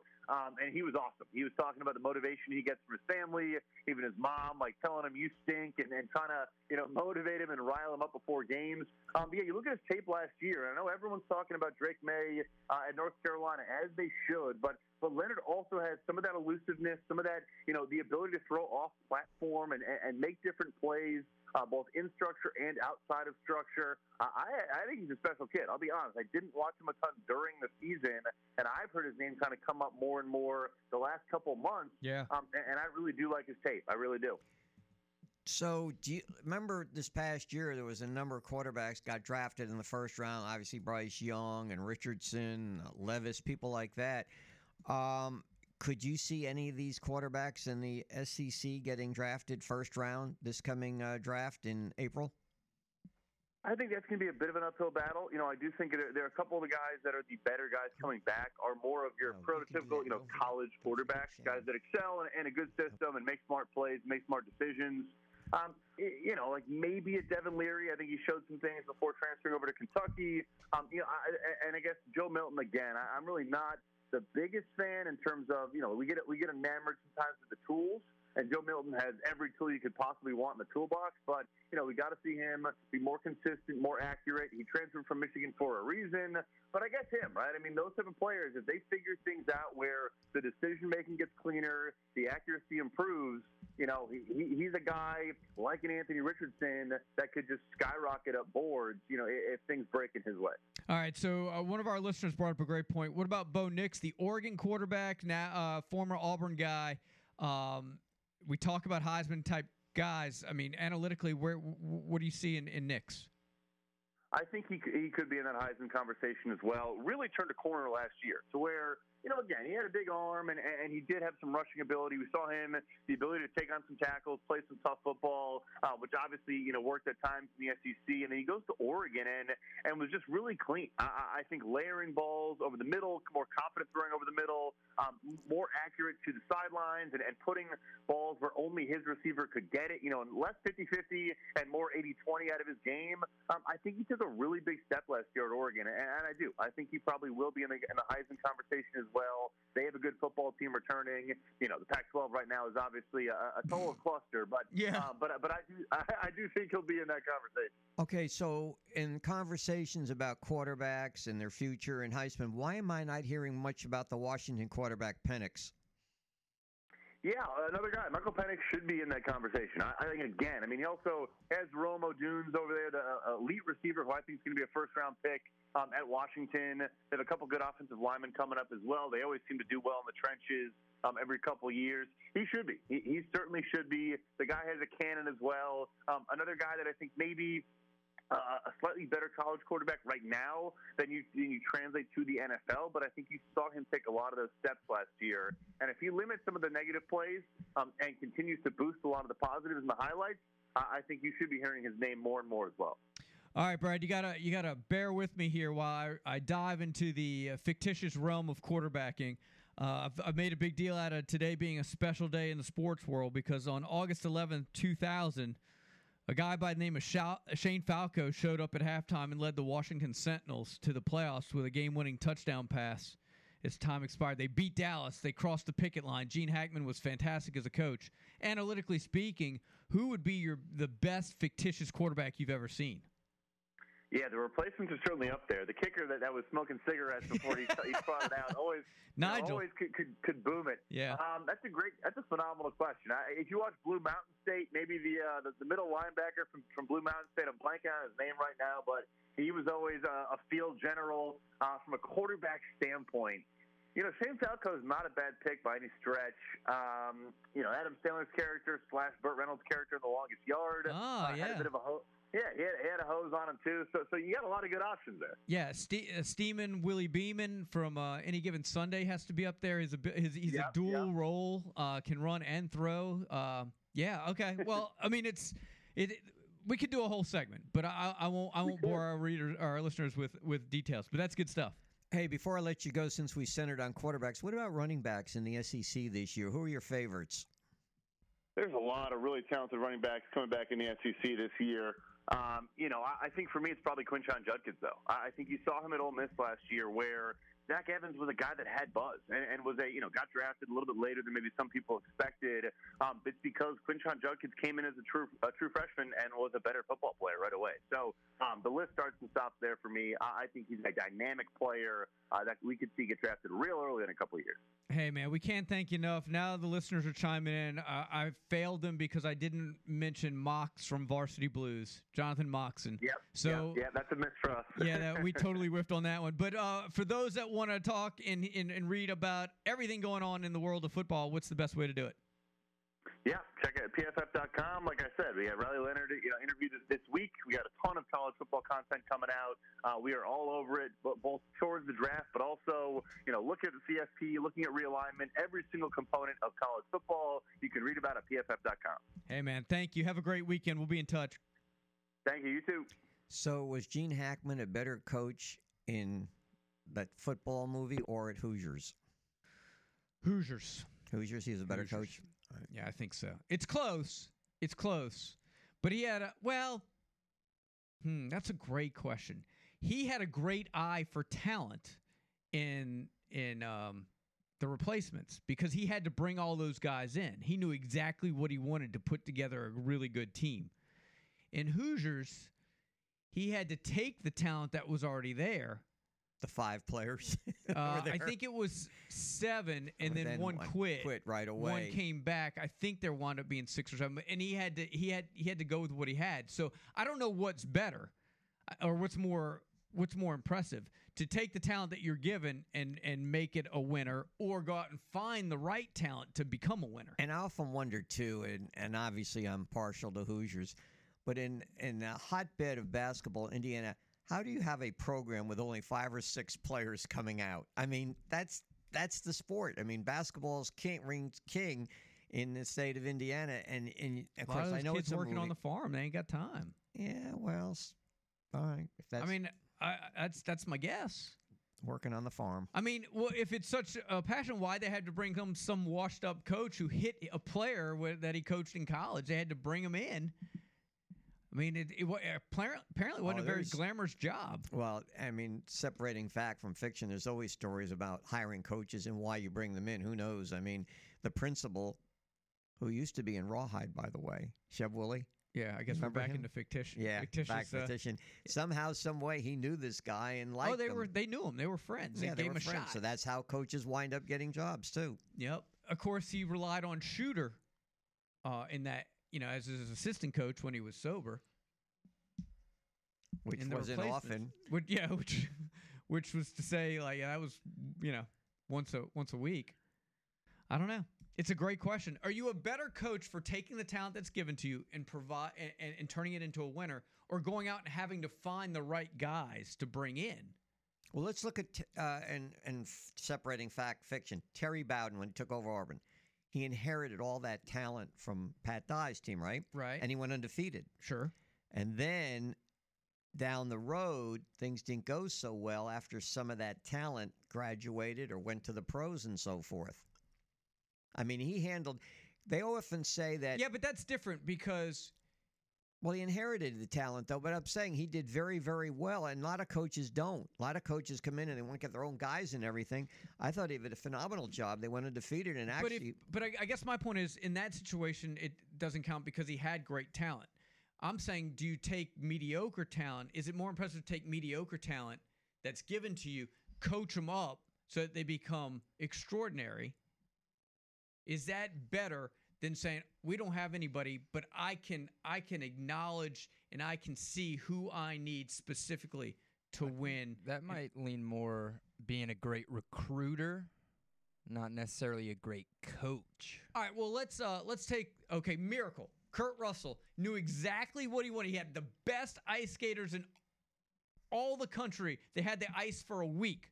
After the first practice, he knew exactly who he wanted. Now he didn't have to recruit them, but he he evaluated everybody that was there before they even got there. He watched the film and the whole day. He knew exactly who he wanted. That's what he wanted to make what he envisioned. And as Well- I don't want to ruin the ending for you, but it worked out. Gene Hackman did not do a good job recruiting the halls at that high school. I would. Well, I don't know. He got the, he got the teacher. I mean, he ha- he got the he got the love interest. I- I'm talking about the basketball players. He didn't go around trying to get people know, to come out to the team. How, how can to- you he'd- take over Barbara a team? In Take real life, over a he'd have to team. transfer schools. You know, take over a team when you only have five or six kids out there, and he, he actually did his best to get rid of some. I'd argue he won the halls. Dude's got game. Got serious riz. What did he do the second year? Jesus. Uh oh, the follow up. Yeah, the follow up when they all graduated. yeah.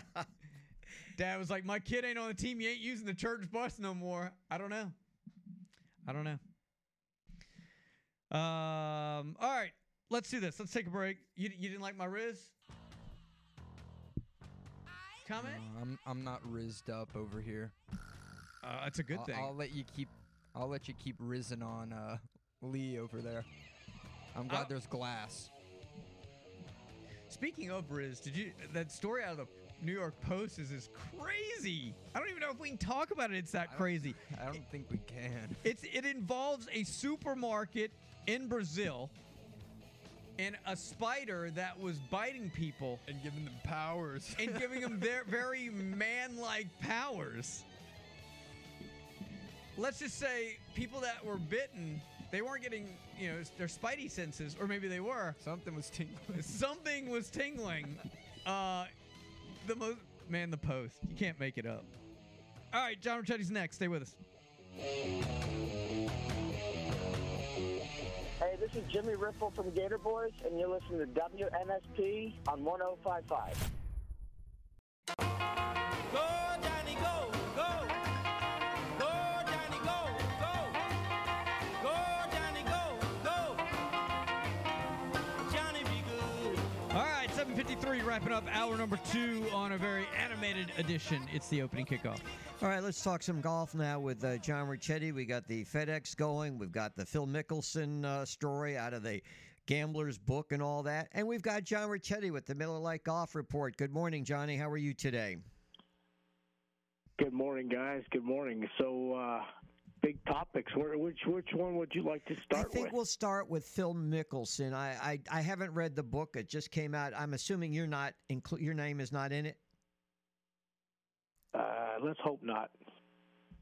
No, that's. Uh, I tell you, it's. Uh, you know, I'm just reading like uh, bits and pieces on this whole story, but the the nuts and bolts of this is that uh, the book coming out and uh, about a gambler, and uh, apparently back in 2012, uh, the Americans had lost the Ryder Cup in 2010, but 2012, Phil Mickelson was extreme. We all know that Phil's had some you know, he likes to, the wager and so forth, and uh, he was. Uh, they were going to play at Medina, and uh, he was very confident. Him and Tiger were, you know, both playing well, and he thought the Americans would win the Ryder Cup.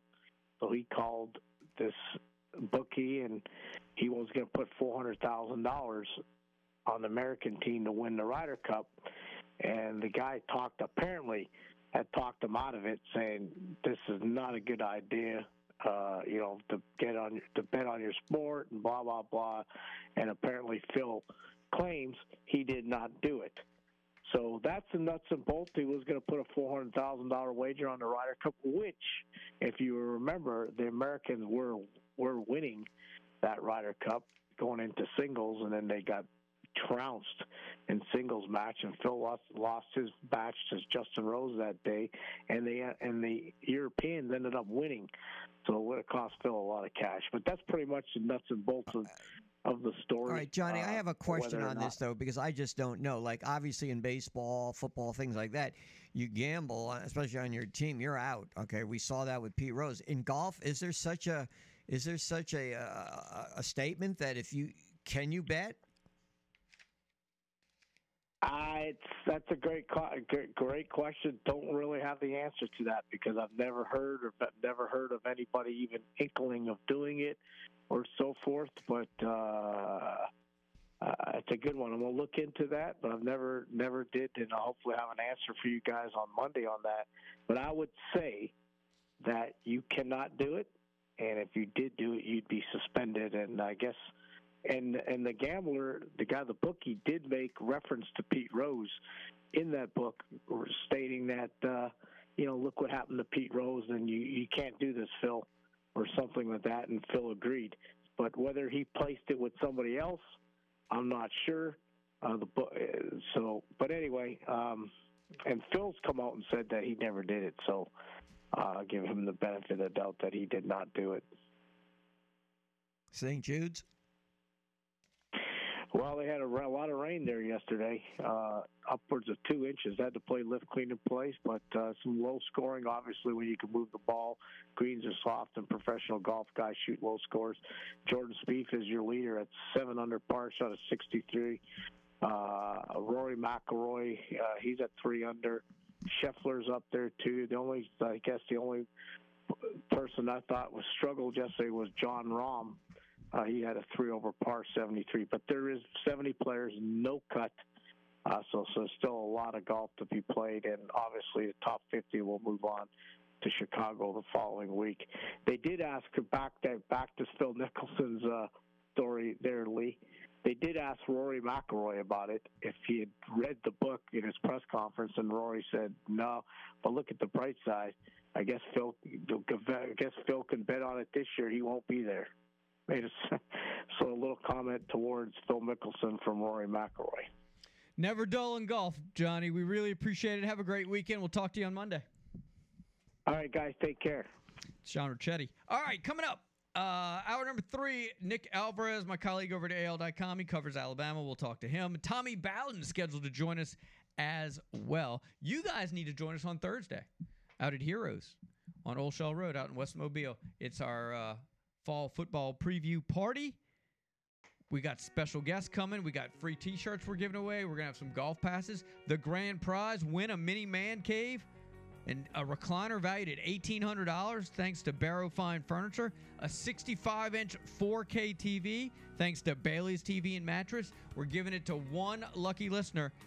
You have to be there to win. Details are coming. But come on by and see us uh, from 3 until 6. And then no, that's not all we're doing.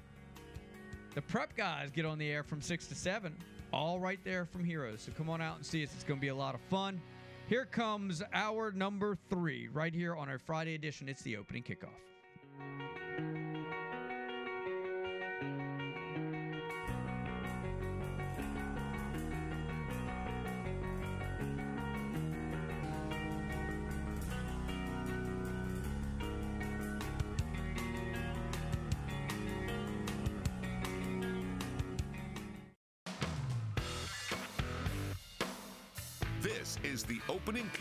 On the country's first FM all sports radio station, 105.5 FM WNSP and WNSP.com. The latest sports, news, traffic, weather, and timely guests with Mark Heim and Lee Shermanian. The opening kickoff. kickoff. kickoff. Here are Mark and Lee. Yep, here we are, hour number three here on a Friday. Thanks for hanging with us. Uh, it's the opening kickoff. Mark Lee, Triple G, all in the studios at WNSP. Got a lot of uh, scrimmages coming up this uh, weekend. Uh, you got South Alabama, we've talked about. Auburn will have a scrimmage, I believe, tomorrow, and so will Alabama. We've called on Nick Alvarez from AL.com to join us this morning to kind of preview that for us. Nick, welcome aboard. How you doing this morning? Hey, I'm doing all right, guys. Yeah, excited for some football. So uh, before we even get to that, thoughts on that? How's it been so far for you covering Nick Saban for the first time and the Alabama Crimson Tide? Yeah, it's been it's been all right. I had, a, I had the pleasure of dabbling a little bit last year uh, when one of my coworkers was on paternity leave. So I was able to cover the first about eight weeks of the season last year. So I got some weird games in under my belt, like uh, the Tennessee game and that uh, that A and M game. Um, so it's interesting. I think I think I've been doing all right. I think uh, it's, it's Saban, so you know you got you got to come in prepared. But I think I think it's been going well. Yeah, he's he's uh he's prepared. He did the whole media training this year. He, he's trying really really hard, Nick, at press conferences to be engaging and funny. And but boy, if if if he doesn't understand a question or he asks a question you don't like, it, it's hard to it, it's hard for him to stay in that be nice mindset. Yeah, yeah. I mean, he he tries. I guess I don't know. I'm still waiting for his first comment about depth charts. I'm sure we'll probably get something soon about that in the next couple of days or so, as that as that kind of becomes more of a topic of conversation. But I don't know. Perfect world. He's going to follow Brian Kelly's lead and start giving us some injury reports. Uh, Nice. it's like the NFL season. Yeah. Don't hold your breath. Will No, you I get won't. Will you get to watch any of the scrimmage tomorrow? No. Um, like the rest of the public, uh, the last time we will see the Alabama football team in person uh, was, was last week for Fan Day, and the next time will be for that September 2nd opener against Middle Tennessee. So what do you take away? What do they do? You, do you just hang around the complex uh, in, in like closed door or something, and then wait for them to come and feed you details? Is that how it works? Yeah, so around like 3:30, I think tomorrow, 3:15, uh, we'll be led into that post game uh, room that we usually go into in Bryant Denny after an Alabama home game, and Saban will come in like it's any other post game, and will just tell us about what he saw and what he liked and what he didn't like. Uh, similar thing would happen in the spring for the scrimmages. Um, we're not getting stats or anything like that, but Saban will pretty much break down what he liked, what he didn't like. We won't get any tips on the starting quarterback hunt, obviously, but we'll probably get an update on maybe the on if the quarterbacks have stopped making some of the mistakes that Saban want that Saban wants to limit at that position, or you know, we learned a little bit about Richard Young and Caleb Downs, or excuse me, Justice Haynes and Caleb Downs, some of the other freshmen who are making an impact in the spring. You know, it, will they continue to get playing time, or will they continue to get uh, heavy looks? We should get an answer to that question. Uh, DeVonta Smith, not that one, the other one, uh, who's a safety on this team, uh, who surprised some of us in the press box when he was getting first team run at Fan Day. You know, how is his progression going? Um, how is he kind of still molding into that backfield that has some moving pieces into it? So we should get some questions answered that'll just be from, you know, Saban's perspective, which is, you know, really the only one that matters. What about stats? Will they feed you stats? N- to not to my knowledge, no. He's Nick Alvarez. He covers uh, Alabama for AL.com. Uh, you can uh, follow him on Twitter at Nick underscore A underscore Alvarez. All right, we, we spent a lot of time talking offense. Uh, defensively, uh, and you wrote about this, Kevin Steele has kind of gone old school with the way in which he's trying to get these guys to eliminate penalties. It's got a whole Willie Mays Hayes major league feel to it, right? Yeah, oh, I love that. I love the idea of like someone like uh, nailing the flags to their wall. Yeah. their baseball gloves. Yeah. Um, but yeah, I mean, for for those who haven't seen it on the StarNail.com, it's uh, for ev- Alabama had well, really really bad games in terms of penalties last year, um, setting school records, Saban team rec- records. Um, to kind of correct that, it seems at least on the defensive side, we haven't gotten con- confirmation this from an offensive player, but if a player commits a penalty in practice, they have officials out there every day. That's uh, 10 up downs. If the player makes another penalty, then his entire position group has to be 10 up downs. Yeah. Um, the idea of it being, at, you know, keep it as front of their face as possible is what Steele said to kind of just keep it at the forefront of their mind because it, I think one of the more concerning things that I saw from Alabama football last year was the penalties.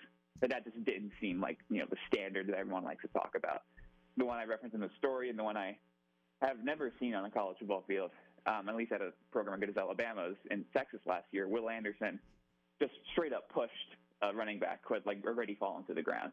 And it was an immediate 15 yards, and Henry To'oTo'o like put his hands on his head, like, "What did you just do?"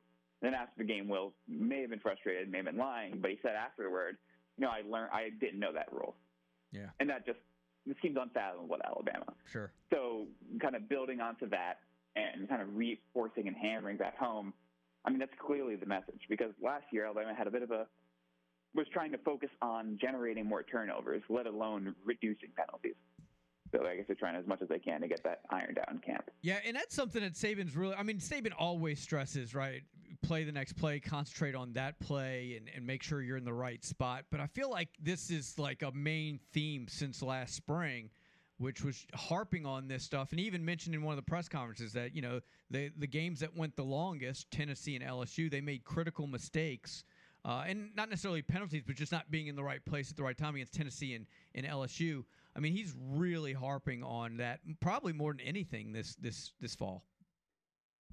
Yeah, and I think it's like I think it's part of the whole Saban mindset of baking in your effort into the process, not necessarily the result. Yeah. And hoping that with your process you get what you want out of it. And I think there's a lot to be made about Alabama's season last year, and you know he's right to the point where their two losses were decided very, very late in the game. And you know, can go back to that Texas game. Off the top of my head, I remember there's a couple flags that stayed in the ref's pocket. That like, ooh, that probably made a would have made a huge change if it got called either way. So I I think they're trying to minimize this, the risk that they're going to have. Like I don't think this from the play style. I think they're going to try to put out. They're not going to try to be very explosive offensively. I think they're going to try to generate big plays, but I think they're going to be more methodical. Defensively, I you know what what did Dallas say at media days? Joyless murder ball. Like I think there's a very clear image of what they're looking for, and that means you know you in that play style, whether it's because of talent or it's because of some questions at quarterback, offensive line, it's you can't beat yourself. And penalties, you know, self-inflicted errors, those are things that are going to cost you a game, maybe two. Nick Alvarez joining us from AL.com. Nick, obviously the media will be locked in about the quarterback, want to hear what Nick has to say, and he may, you know, his usual, you know, get frustrated by that. But is there anything else on your agenda that you're interested in tomorrow? I I kind of just mentioned it a minute ago. I I came into camp having serious questions about the left tackle position. Nothing against Elijah Pritchett, but just just what does the depth look like? Kind of what is just what does he look like at that position? Um, and A Day, he was getting the rest of the first team. He went down with I would assume is a lower body injury, just from what we could tell in the press box. And freshman Kadyn Proctor uh, got a lot of run there with both teams. So like, what behind him? What does that look like? Are we? Is Alabama planning to go with you know Terrence Ferguson at guard? Bruce Saban said you know in a starting mindset this week, and you know one of Pritchett or Proctor at left tackle. Like that that is crucial. Like, and obviously the quarterback competition is number one, but who's going to be paired up with J.C. Latham? Like I saw in the spring, like oh, it'd be obvious if they just moved J.C. over to left tackle, but they're not doing that, and I'm not going to critique them for that, but they're going to have to get that left tackle situation sorted out because this, in comparison to the right side of the line with Tyler and J.C. there, you're going to see teams stacking that inexperienced other side of the line try to get pressure. He's Nick Alvarez. Uh, how can people uh, follow your coverage of all things Alabama, including this weekend scrimmage? Yeah, I mean everything on AL.com. I mean the whole team. Um, we'll be getting it going. My new beat partner, uh, Matt Stahl. He's been coming out to a great start. Um, and yeah, we're trying to keep everyone informed and get everyone ready because you know it's what three Saturdays Yeah. from tomorrow. We'll be uh, we'll be doing it for real. Hey, man, we appreciate you jumping aboard, and uh, we'll do it again soon. For sure. Yep, that's uh, Nick Alvarez, ladies and gentlemen. Appreciate him coming aboard and uh, sharing his thoughts on tomorrow's scrimmage. All right, let's do a uh, scoreboard, traffic, and weather. Sure. Scoreboard, traffic, and weather. trifecta. Uh, we'll come back. We'll take your phone calls. Tommy Bowden scheduled for 8:30 as well. He'll talk ACC, specifically Clemson and Florida State.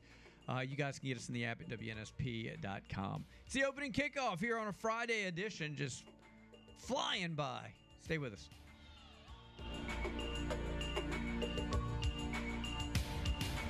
Hi, this is Monte Burke, author of Saban, The Making of a Coach. You're listening to WNSP Sports Radio 105.5 FM. Toward the right center field, ball dropping, diving try but gets past the center fielder Harris. Rabelo will wave home Reynolds. Here comes Hayes. He is there with a trip, trip, triple. The red hot Hayes. Oh, I see. He did it three times. That's that's clever. Not, not your Hayes though. Woo! Not Willie Mays. No, no, this Hayes. was the Hayes on the Pirates who had a triple. Yeah. Yeah. And their uh, win last yesterday over the Braves. But I thought you'd like to hear Hayes' name. Um, yeah. So you mentioned Philip Rivers. We talked about this in hour number one. You know, Philip Rivers made comments about this in March, and kind of downplayed it. But I fully believe that he was very much in talks with the Niners and ready to do this. Uh, if indeed, I, like I said, I, I bet you he was the biggest Niners fan uh, in the country the day they were playing Philadelphia because if they win that, which was a big if cons- considering their quarterback situation, what what what quarterback who was out of football wouldn't sign for a week and a half or two weeks or whatever it is and be on the roster with the idea of potentially playing in the Super Bowl? Do you think though, and, and obviously uh, it's a question we, we hope to one day talk to Philip about to see if he can confirm that story from Kyle Shanahan. Now Shanahan did say that it was one of his plans. And I don't even know why he revealed that yesterday. Uh, I don't know if anybody specifically asked it. But do you think a quarterback, well, a guy who's been retired like this for what, two years now, might feel, well, yeah, this is great to get in the Super Bowl. I've never been there, but might back away because they don't want to embarrass themselves? The fact that he hasn't been playing and hasn't worked with this team? These guys are competitors, man. They, they, I, I, I, I, hear what you're saying, but these guys just don't think that way. And Philip had been working out and staying ready for a while there. So in March, he said, and I quote, I heard from a couple teams just kind of checking in. I didn't contact anyone and I'm not going anywhere. I think maybe some teams with some guys going down may have been looking for a contingency plan, but nothing came of it. That's not necessarily a denial that there were conversations. But uh, I again, I don't know why Shanahan brought it up today, yesterday. I don't know why I brought it up in July with the Athletic and their podcast. It's compelling, but why wouldn't he try it? Why wouldn't like Drew Brees? I'm trying to think of recently, you know, retired quarterbacks. Uh, why wouldn't Matt Ryan next year if uh, if something came up? Like it's the Super Bowl. You're clearly playing for one of the best teams. There's really very little downside to this. And if you do crash and burn, you go up there and say, "Man, we gave it our best shot." I mean, what do you expect? I was, you know, we were only working together for 10 days. It just, you know, we it, it was fun. I appreciate the opportunity. It was an unbelievable Well, let me just say this: I I wish it had happened for us. It would have been a terrific story. But again, not having talked to Philip Rivers about this, working throwing to receivers at St. Michael's is a lot di- with no pass rush is a lot different than getting into a Super Bowl game. Well, if Johnny Manziel can throw to his lawyer and his agent during a pro day and kill it for Cleveland execs, I'm thinking Philip Rivers could have gotten this done. Absolutely. I'd want to hear from the wide receivers though that were supposed to be running routes for Manziel. Oh, by for the way. Manziel? Like, dude, how drunk were you? Like, one was so drunk he couldn't get up. The other one, they didn't even know, they didn't know where he was. He couldn't be found. I'd be like, dude, where were you? You had one job. You had one job. I love sports. Well, there's always the if if. So we could talk all we want about it, but it never happened. And like I said, Shanahan said this was one of his plans. He didn't identify other plans. I- If one of you guys were the coach of the Niners and you needed to get a retired quarterback, is Philip Rivers the first number that you're calling? Or is there other people ahead of him Well, on that Mark list? mentioned Brees. Yeah, but I'd probably go Rivers. Uh, he's bigger, more durable, and we we try to we tend to forget or try to forget how bad or how what lack of strength Drew Brees had at the end of his career. He couldn't get the ball down the field. Uh, now he's surgical with it, you know, within twenty or twenty five yards or whatever. But I'd probably go Philip Rivers on that for sure because you know we know because we've been around him that there was talk. He was kind of keeping himself ready, right? Now he's since said that his, that ship has is Sailed. failed, and you know he's expecting child number ten. So clearly his he's His got. mindsets on and and the family, the high Yeah. school, and I but just- who else out there? I, I I I'd have to go back and think about who was recently retired or who was available or who was not competing and um like I I- you brought up like Matt Ryan like is Ryan with a team now? He's with CBS. Okay. So he could conceivably if something like this where I don't think well he's actually say he's opened up that he is he, Ryan has said that he would be uh am- amenable to playing, hasn't he? I thought I read that that he said, yeah, his career's not over yet. He hasn't officially retired. No, nothing official. Is uh is Andrew Luck a little too far removed? Ooh. Yeah. He is, and Luck will. I doubt Luck would ever come back. I really do, and it's it's a shame, but the, the injuries and whatever, and I, I don't think he would come back. And I do you remember that story a couple months ago What about- where I'm sorry. Go ahead. there was a story about a team maybe getting in touch with Luck, and the owner Yeah. of the Colts got or Irsay got really upset about this, and you, you stay away from him, and don't you dare contact him, and he's one of us. What about uh RG three? Or I mean, we mentioned Roethlisberger earlier.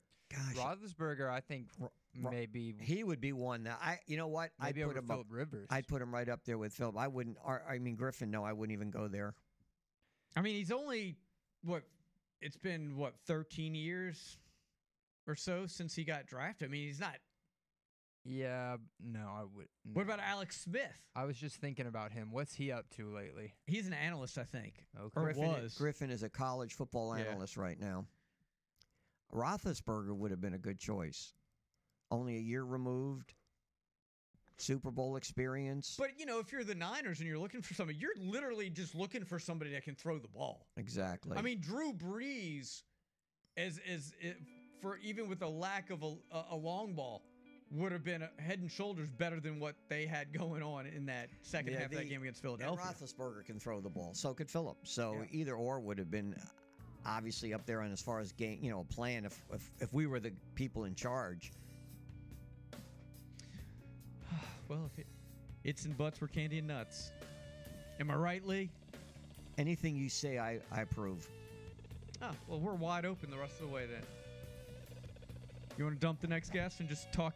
Tommy Bowden, dump Tommy Bowden. Are you serious? You said whatever I wanted. No, I said whatever you say. Well, I say let's dump. Thought this guy was. So you can thrill us with another sports movie? That's right. Well, it's either that or another scoreboard. I, I figured, you know, the lesser of two evils. But here we go. Tommy Bowden is next on the ACC. Stay with us. It's a Friday edition, the opening kickoff.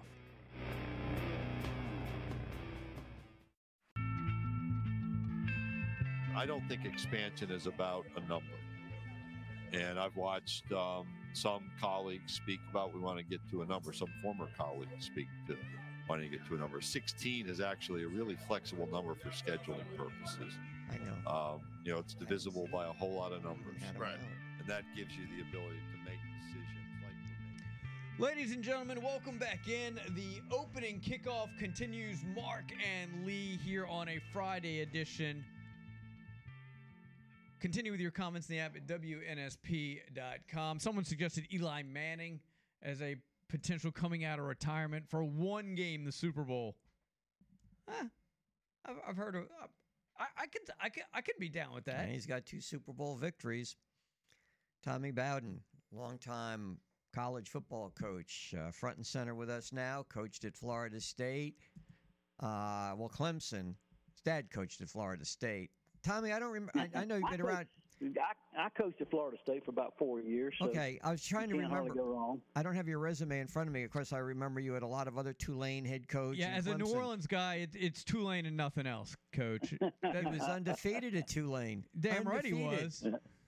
Yeah, that was Got great. our, got our 20, our 25th reunion coming up this September. It'll be my first time going back, but uh, looking forward to that. Man, you getting old, Coach. Yeah, I don't. I know it, man alive. Tommy, I wanted to get you on to, to kind of give us a little take on where you think these conference realignments. What do you think is coming down the road with Florida State and Clemson? You know, it, it would not surprise me if if Florida State and Clemson, uh, and maybe even North Carolina and Virginia Tech, maybe uh, another school in Miami, pull a Texas and Oklahoma, where all of a sudden the administrations at, uh, at Texas and Oklahoma had been dealing with the big uh, SEC privately, uh, un- unbeknownst to the, the, the Big 12. And uh, and then all of a sudden you wake up one morning and they're gone. So I know Florida State is very displeased. They've been more vocal along. They've been a little more vocal than, than Clemson, but Clemson also is not happy. So it wouldn't surprise me if those two schools, all of a sudden, you wake up reading the paper where they're gone. And uh, I, don't know where they'd go. Probably the SEC, but uh, that that wouldn't surprise me because the way those things, you really have to deal with the secrets. That once it gets out in the paper, it really makes it difficult. So uh, I, I, I would think that there's some quiet discussions going on, at least in those two schools, maybe more in the ACC. When you were at Clemson, was there ever talk about getting out and going to the SEC? N- never, never. It was at that particular time we were. T- I was there when we had eight schools, and we and we brought in Miami, uh, Boston, some of these other schools. So uh, at that particular time, it, it was who would we take, not not where would we go. So it was a completely different a- a- environment uh, in that particular time. That was you know nine, 2000, 2001, 2002, early 2000s. So uh, now it's completely changed because the Big Ten and the SEC are pulling so far ahead of everybody else. You know, uh, everybody's scrambling because there's a huge money difference between those conferences right now and what television contracts are, and, they're paying to their members. So, a uh, little different environment, but right now it's not so much who are we taking for the ACC; it's, it's where are we going. Yeah, and coach, I, I think the ACC though still has time to remedy this. Not that necessarily anything's wrong with the ACC right now, but I mean because of the financial hurdles that these schools have to to clear in order to get out of the conference. I think the ACC, if they can get proactive, why not go after a couple and expand and try to keep those that are already in there, specifically Clemson, Florida State? Why not? Um, why not try to make peace and, and, and expand a little bit? And of course, the flip side of that is I don't care what the buyout is. If I'm Florida State or I'm Clemson and I see a, greener pastures, I'm probably gone. I, fi- I figure deal with the money issues later. Yeah. Well, I think one of the negatives about trying to just make ends meet and, and, and, get peace in the conference, add a couple of schools, is that con- television contract runs through 2036. Right. So yeah, yeah. of who you who you bring in, it doesn't expand your intake uh, monetarily fr- from the conference Yeah. because you're you're locked in for a long time. So yeah, they they could bring in a Cal and Stanford. I don't think that'll bring much to the table from a television market appeal. But uh, bring they could bring those in. It'd be a great academic conference with Virginia and Duke and, and Wake Forest if you brought in uh, Stanford and, and, and Cal. But it doesn't it doesn't address the the the, the lack of finances that you're going to be able to generate from television revenue. See, I happen to agree with you on on the uh, SEC in a sense laying in the weeds, and you know Sankey. He's been asked about this, but you remember, and you brought it out how Texas and Oklahoma were sprung on us before we could blink. I mean, it just came out of nowhere. It wouldn't surprise me if down the road that we hear an uh, an ACC school uh, leaving, being poached, and going to the SEC. Could that happen soon, in your opinion? Yeah, it, it, it could be because uh, you know they might say, okay, we're going to announce now. It might not take place for another year, but uh, I think it could because uh, you don't see anything being proposed by the ACC that that, looks like it's going to satisfy the needs or the desires of a Florida State and Clemson. That you don't, you know, they ought to be making something public where it appease their fan base and and and, and uh, at least the television market. But uh, none of that seems to be happening. I'm sure there's some discussions behind closed doors, but it wouldn't surprise me at all. One day you wake up and those those two are gone because, uh, as Florida State's made the point over and over, they're getting thirty million dollars behind every single year. Do you that, think that they're out? Do you think they were out of place with the way they publicly came out with those statements? Oh, no, no, no, no, no. I, I, I you know, I, I think you have to throw a little call. You, you know, where there's smoke, there's fire, and I think they're smart to do that because they'll. They, you know, Florida State's got a pretty rabid fan base. The expectations and standards are high. They want to know that their administration feels the same way they do. They're demanding millions of dollars from a lot of their high-end boosters, and they want to know those are successful businessmen that, that reach the top of their profession. They want to make sure their money's going to a school that has the same ambitions athletically, and uh, and by saying that vocally, they can at least calm and ease their fan base a little bit longer, maybe another year. So, no, I think it's smart for them to be very aggressive in the, how they attack the media, and same thing with Clemson. Both of those fan bases at Florida State and Clemson are are serious about football, and they want to see their administration is the president of Clemson, Florida State, and the AD. They better be aggressive with the media because that's what their fan base wants right now. Let me ask you this. There was a time, maybe it was even when you were at Florida State, where Florida schools ruled. I mean, you had Florida State up there. Your father had them up there in the top two, three, four. Miami was solid. They were winning championships. Florida Gators, Spurrier. And, and today, eh, those three programs, they're good, but they're nowhere near what they used to be. Why is that? Well, I think that, you know they've just had some coaches that haven't been able to reach the standards of Jimmy Johnson and Dennis Erickson, Howard Schnellenberger, or Steve Spurrier, you know, and a, and a Bobby Bowden, uh, Mike Norvell. Mike, you know, looks like he's got it. Uh, well, he's had one 10 win season. You know, my father had 14 top four fin- finishes, which may never be broken in NCAA record. But, you know, they went in a run of coaches there. They were Hall of Fame coaches. Uh, Billy Napier has the potential. Uh, Mario Cristobal has the potential, but they haven't put those stats up. So they can do it because the amount of talent they've got. They've got talent in this state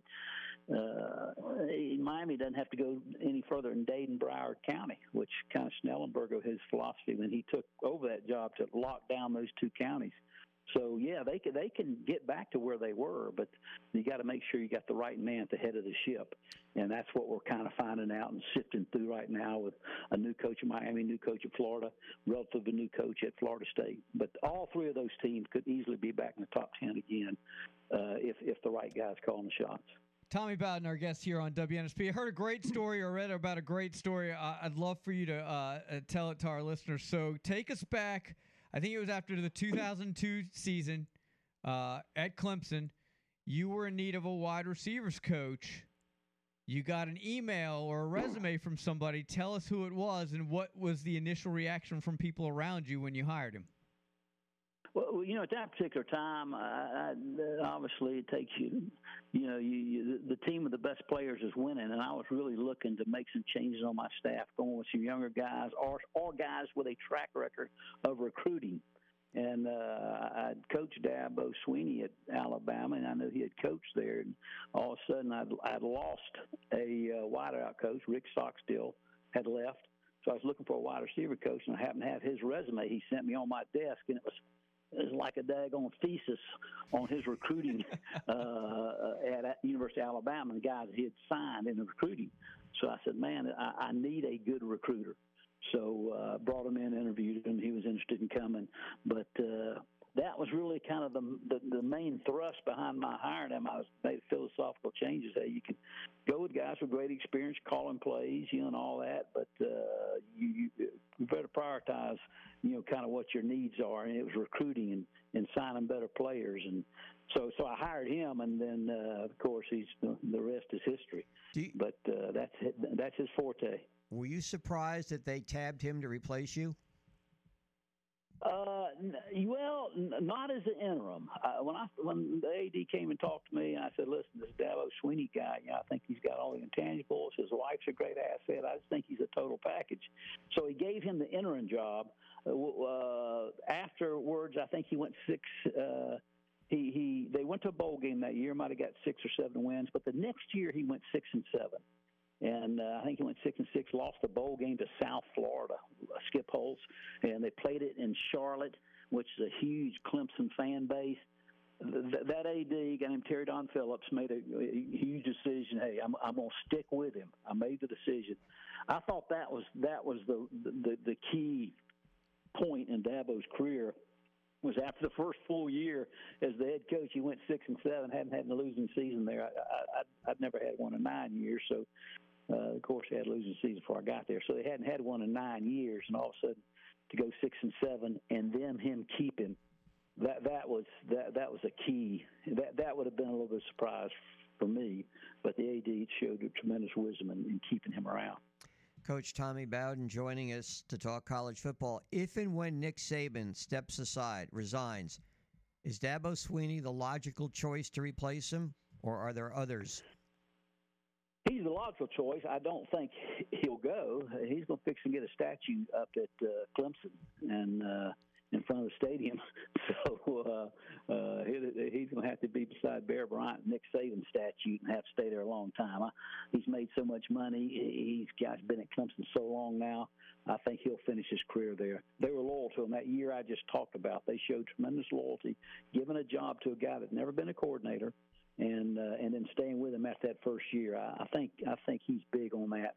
The chance they gave him, so he'll, he'll they'll they'll make his statue up at Clemson, and then uh, he'll go back and visit Alabama once he retires and, and go to games. But uh, there'll be another hot guy when Nick Saban retires, another two or three years, whenever it is. There's going to be another hot young guy that'll have a name that I'm sure they'll go after. But I don't see him leaving Clemson. Do you like the direction where college football is going now? No, no, not anybody that's got anything to do with college football doesn't like the NIL and the transfer portal. You know, should they be paid? Yes, but some kind of structure, some kind of guidelines, some kind of parameters. NCAA dropped the ball with that.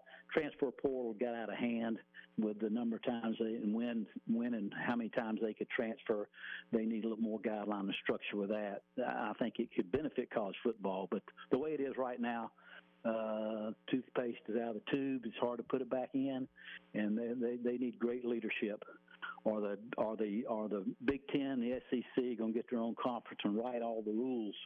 And NIL, NIL money's not a problem at a lot of those schools, so they better be careful, or they're going to split the college football in half. And uh, but I don't do, do not like the way it's going with with a little bit of leadership, just poor leadership from the top. I don't remember the timeline. Did you ever coach with Jimbo Fisher?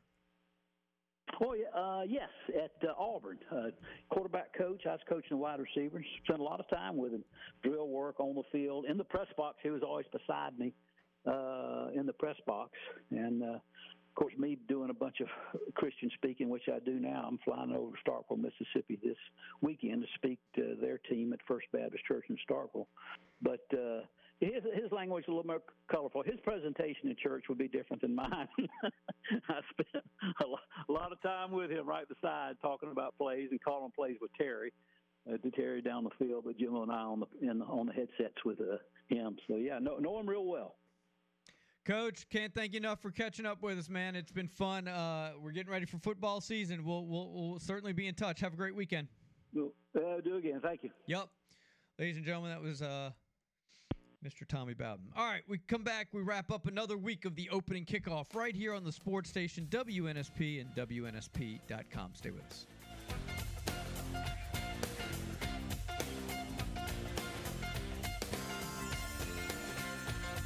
Hi, my name is Sherman Williams, former running back for the University of Alabama and the Dallas Cowboys, and I wake up each morning listening to WNSP 105.5.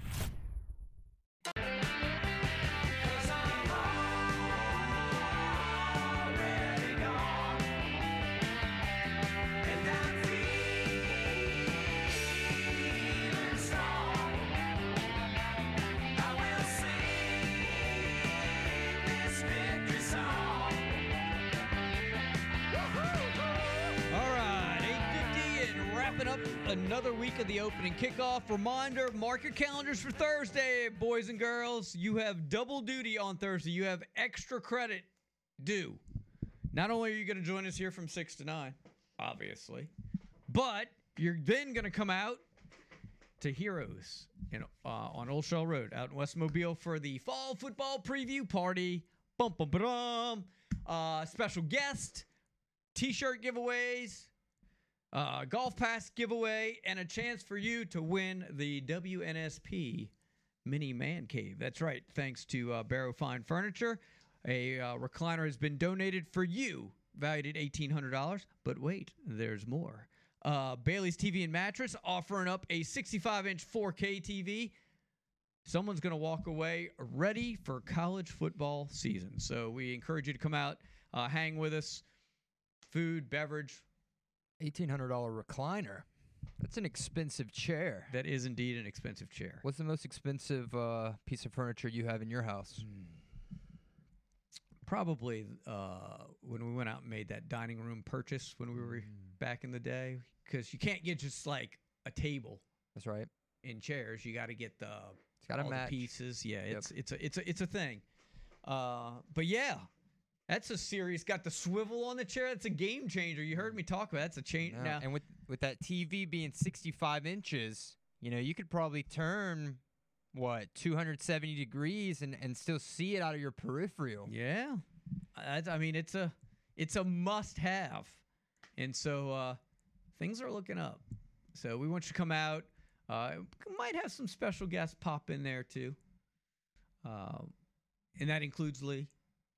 For my half hour. Lee's going to be there from 303 to 3:30. 317 and then start making his way the the uh well you being the social butterfly and all i'm sure you have other engagements Oh yeah, I've got a whole bunch of things. No, I'm going to surprise you guys. I'm going to be there for a while. What? Well, it's West Mobile. It's my, you know, it's close to home. well that's why we that's why we secured the location Well, next year it's going to be at your house so you're That's right. guaranteed to be there the Hey, whole time right, now we're talking. Bring him on. how many how many of you guys would show up if it were at Shervanian's house if the fall football preview party was at the Shervanian like Sher- Lee had like a block party we just hmm. we just we just blocked the whole street we just called it Do you like Sher- host events at your house, Lee? My wife does. Okay, so you have you have the capabilities of Yeah. it then. Yeah. She she hosts at least two, three, four big events a year for sure. I'm not even included in it, but she does. Maybe we could rent out like Lee's house, like an Airbnb, like stay at Shervanian's. well, we have an all upstairs is available. Perfect. I don't see why you would have any problems with a perfect stranger. Uh, So staying at years your ago, house. years ago, she's hosting this event in, around Christmas time, and the word was, you know, if you want to leave the house, go do something. That's fine, but you know, you're not really a part of this. It's all female, right? I said, look, I have no problem with that. I went upstairs. I said, don't bother me. Leave me alone. I'm gonna just go watch TV upstairs, right? So they call me down because they want me to take a photo off a ca- off, off the uh, phones, right? Right. I don't know how to do that. No. So don't. they're trying to show me this, and I said, "Wait a minute! I thought I wasn't supposed to be available. I wasn't supposed to be a part of this, but I got it done." How Here's many the- people were at this event? How many people were crammed into that photo? About sixteen. See, look, I'm going to use the term you don't want me to use anymore, but that's a real Riz moment for Shervanian there. I mean, he's the only dude in the house. 16 women want him to be in the same room. That's that's well, a win. just just to take the and then goodbye. That's what they're See ya. saying, Lee. That's what they're saying. Well, they do. You like- got you got serious game over No, there. they, they, they uh, like Lee. No, I, I'll am trying be to say they, Shervanian. they do want to talk. They do want to talk. I feel like it's like whenever your uh, kid is like playing video games in his room, and you're like, "Hey, come out! You didn't, you know, take the Well, the- chicken out the freezer." And he's like, "Oh, fine," and then he scampers right back into his room real quick. And, and- and I think uh, if I remember correctly, you know, Alabama was still alive in the college football, so that that start, you know, they wanted to ask me questions about can Alabama get it done? Can Alabama because they're basically all Alabama fans. All right, so let me ask you this: Would you have been more comfortable instead of taking the picture with a phone if someone had a legit old school camera? Would that have would, with the with the flashing Yeah. big As- flashing As long as they had a little button I could click. Yeah. I Or you would have to been. get under the little Yes. curtain thing. I would have been. yeah. I never did that, but I would be more comfortable with what you're ta- the old Kodak. Yeah, a little Polaroid. Polaroid, Polaroid, you know, yeah. Polaroid made a little bit of a comeback though. You can get cameras that that that print out the photos right away. I would have been more comfortable with that. Yeah. It took me a while. Or the ones that used to wind, you'd have to like wind it to the next sp- stop, uh, spot. Mm-hmm. Do you know how many photos I've taken with this? How many? The same amount that Johnny Manziel watched his uh, iPad for plays. Zero. Zero. Yeah. That's uh that's a lot of photos, Lee. Not re- yeah, I have really. pictures worth a thousand words, Lee. If you take a picture of something, you'll see it. You know, a year later. You and you'll guys say, really "Huh, into I remember pictures? that. Seriously? Bro, I, bro, I got more than a thousand pictures on this phone. I probably have over five thousand on mine. You're gonna like eventually, as I you got to get the- older, like donate it to the Smithsonian or something. No, sometimes. So I'll like get a little. So I have the Google Photos app, and I'll get a little update, and it'll say, "Hey, remember your Yeah. trip to Nashville?" Yeah. And it'll show a little collage of images, or Hey, remember this day four years ago? Yeah. I mean, oh man, I should have deleted those. Yeah, it'd be like what was the uh, oh gosh, saw it the other day, the movie where they uh, went to Vegas for the Hangover? Hangover, yeah. The three of them or whatever and the, the pictures that came out of that. Yep. Look, you make more movie references than I do. No, that's impossible. I, I, I don't even come close to you. Well, I don't know. What was that? Somebody sniffing? I was I was taking a breath. Oh, all right, all right. Yeah. I was worrying. I was bad- my bad. I will. I won't breathe. Don't let it happen again. All right. So, uh, what are we doing Monday? I guess we're recapping Yeah, scrimmages. we'll recap. Hey, you know the Saints are playing Sunday, so we'll recap that, and obviously get people talking about Alabama and Auburn and South Alabama, and that'll be pretty much it. We'll have a golf we're gonna have a bunch of people come on and talk about something they didn't see. Right? Isn't that some? Isn't that great? In a lot of ways, it's gonna be a lot like you. Well, no, actually, the Saints somebody will see. Well, they you can playing? see it too. I don't too. even know who they're playing. It's preseason. Who they playing? Oh gosh, I forgot. They're I'll look playing it up. Be Sunday. better. We're be carrying the game. I know that the Falcons play the Dolphins tonight. Uh, oh yeah, we're playing the Chiefs, dude. We'll smoke them dudes by four scores. Is Carr playing? Do we know? Uh, you, uh no. Not even a series? Gotta No, I said I don't there. even know. Yeah, I know. I don't know. You're right, though. We have. I don't. I'm not a preseason guy. I'm not a preseason guy either. Guys like Nick have to be though, because preseason is when the Falcons excel. So this is his. This is his moment. Are they the team that's got that um, unbelievable record? There's a team out there that never loses in the preseason. I can't remember. Baltimore what- Ravens. The Ravens. Won I'm sorry. 23 straight preseason games. Wow. Talk about meaningless stats, man. Good stuff though. Way to pull it. All right. That does it for another edition of the opening kickoff. On behalf of everybody here, wish you a happy and safe weekend. We're back at Monday at 6. Until then, see ya.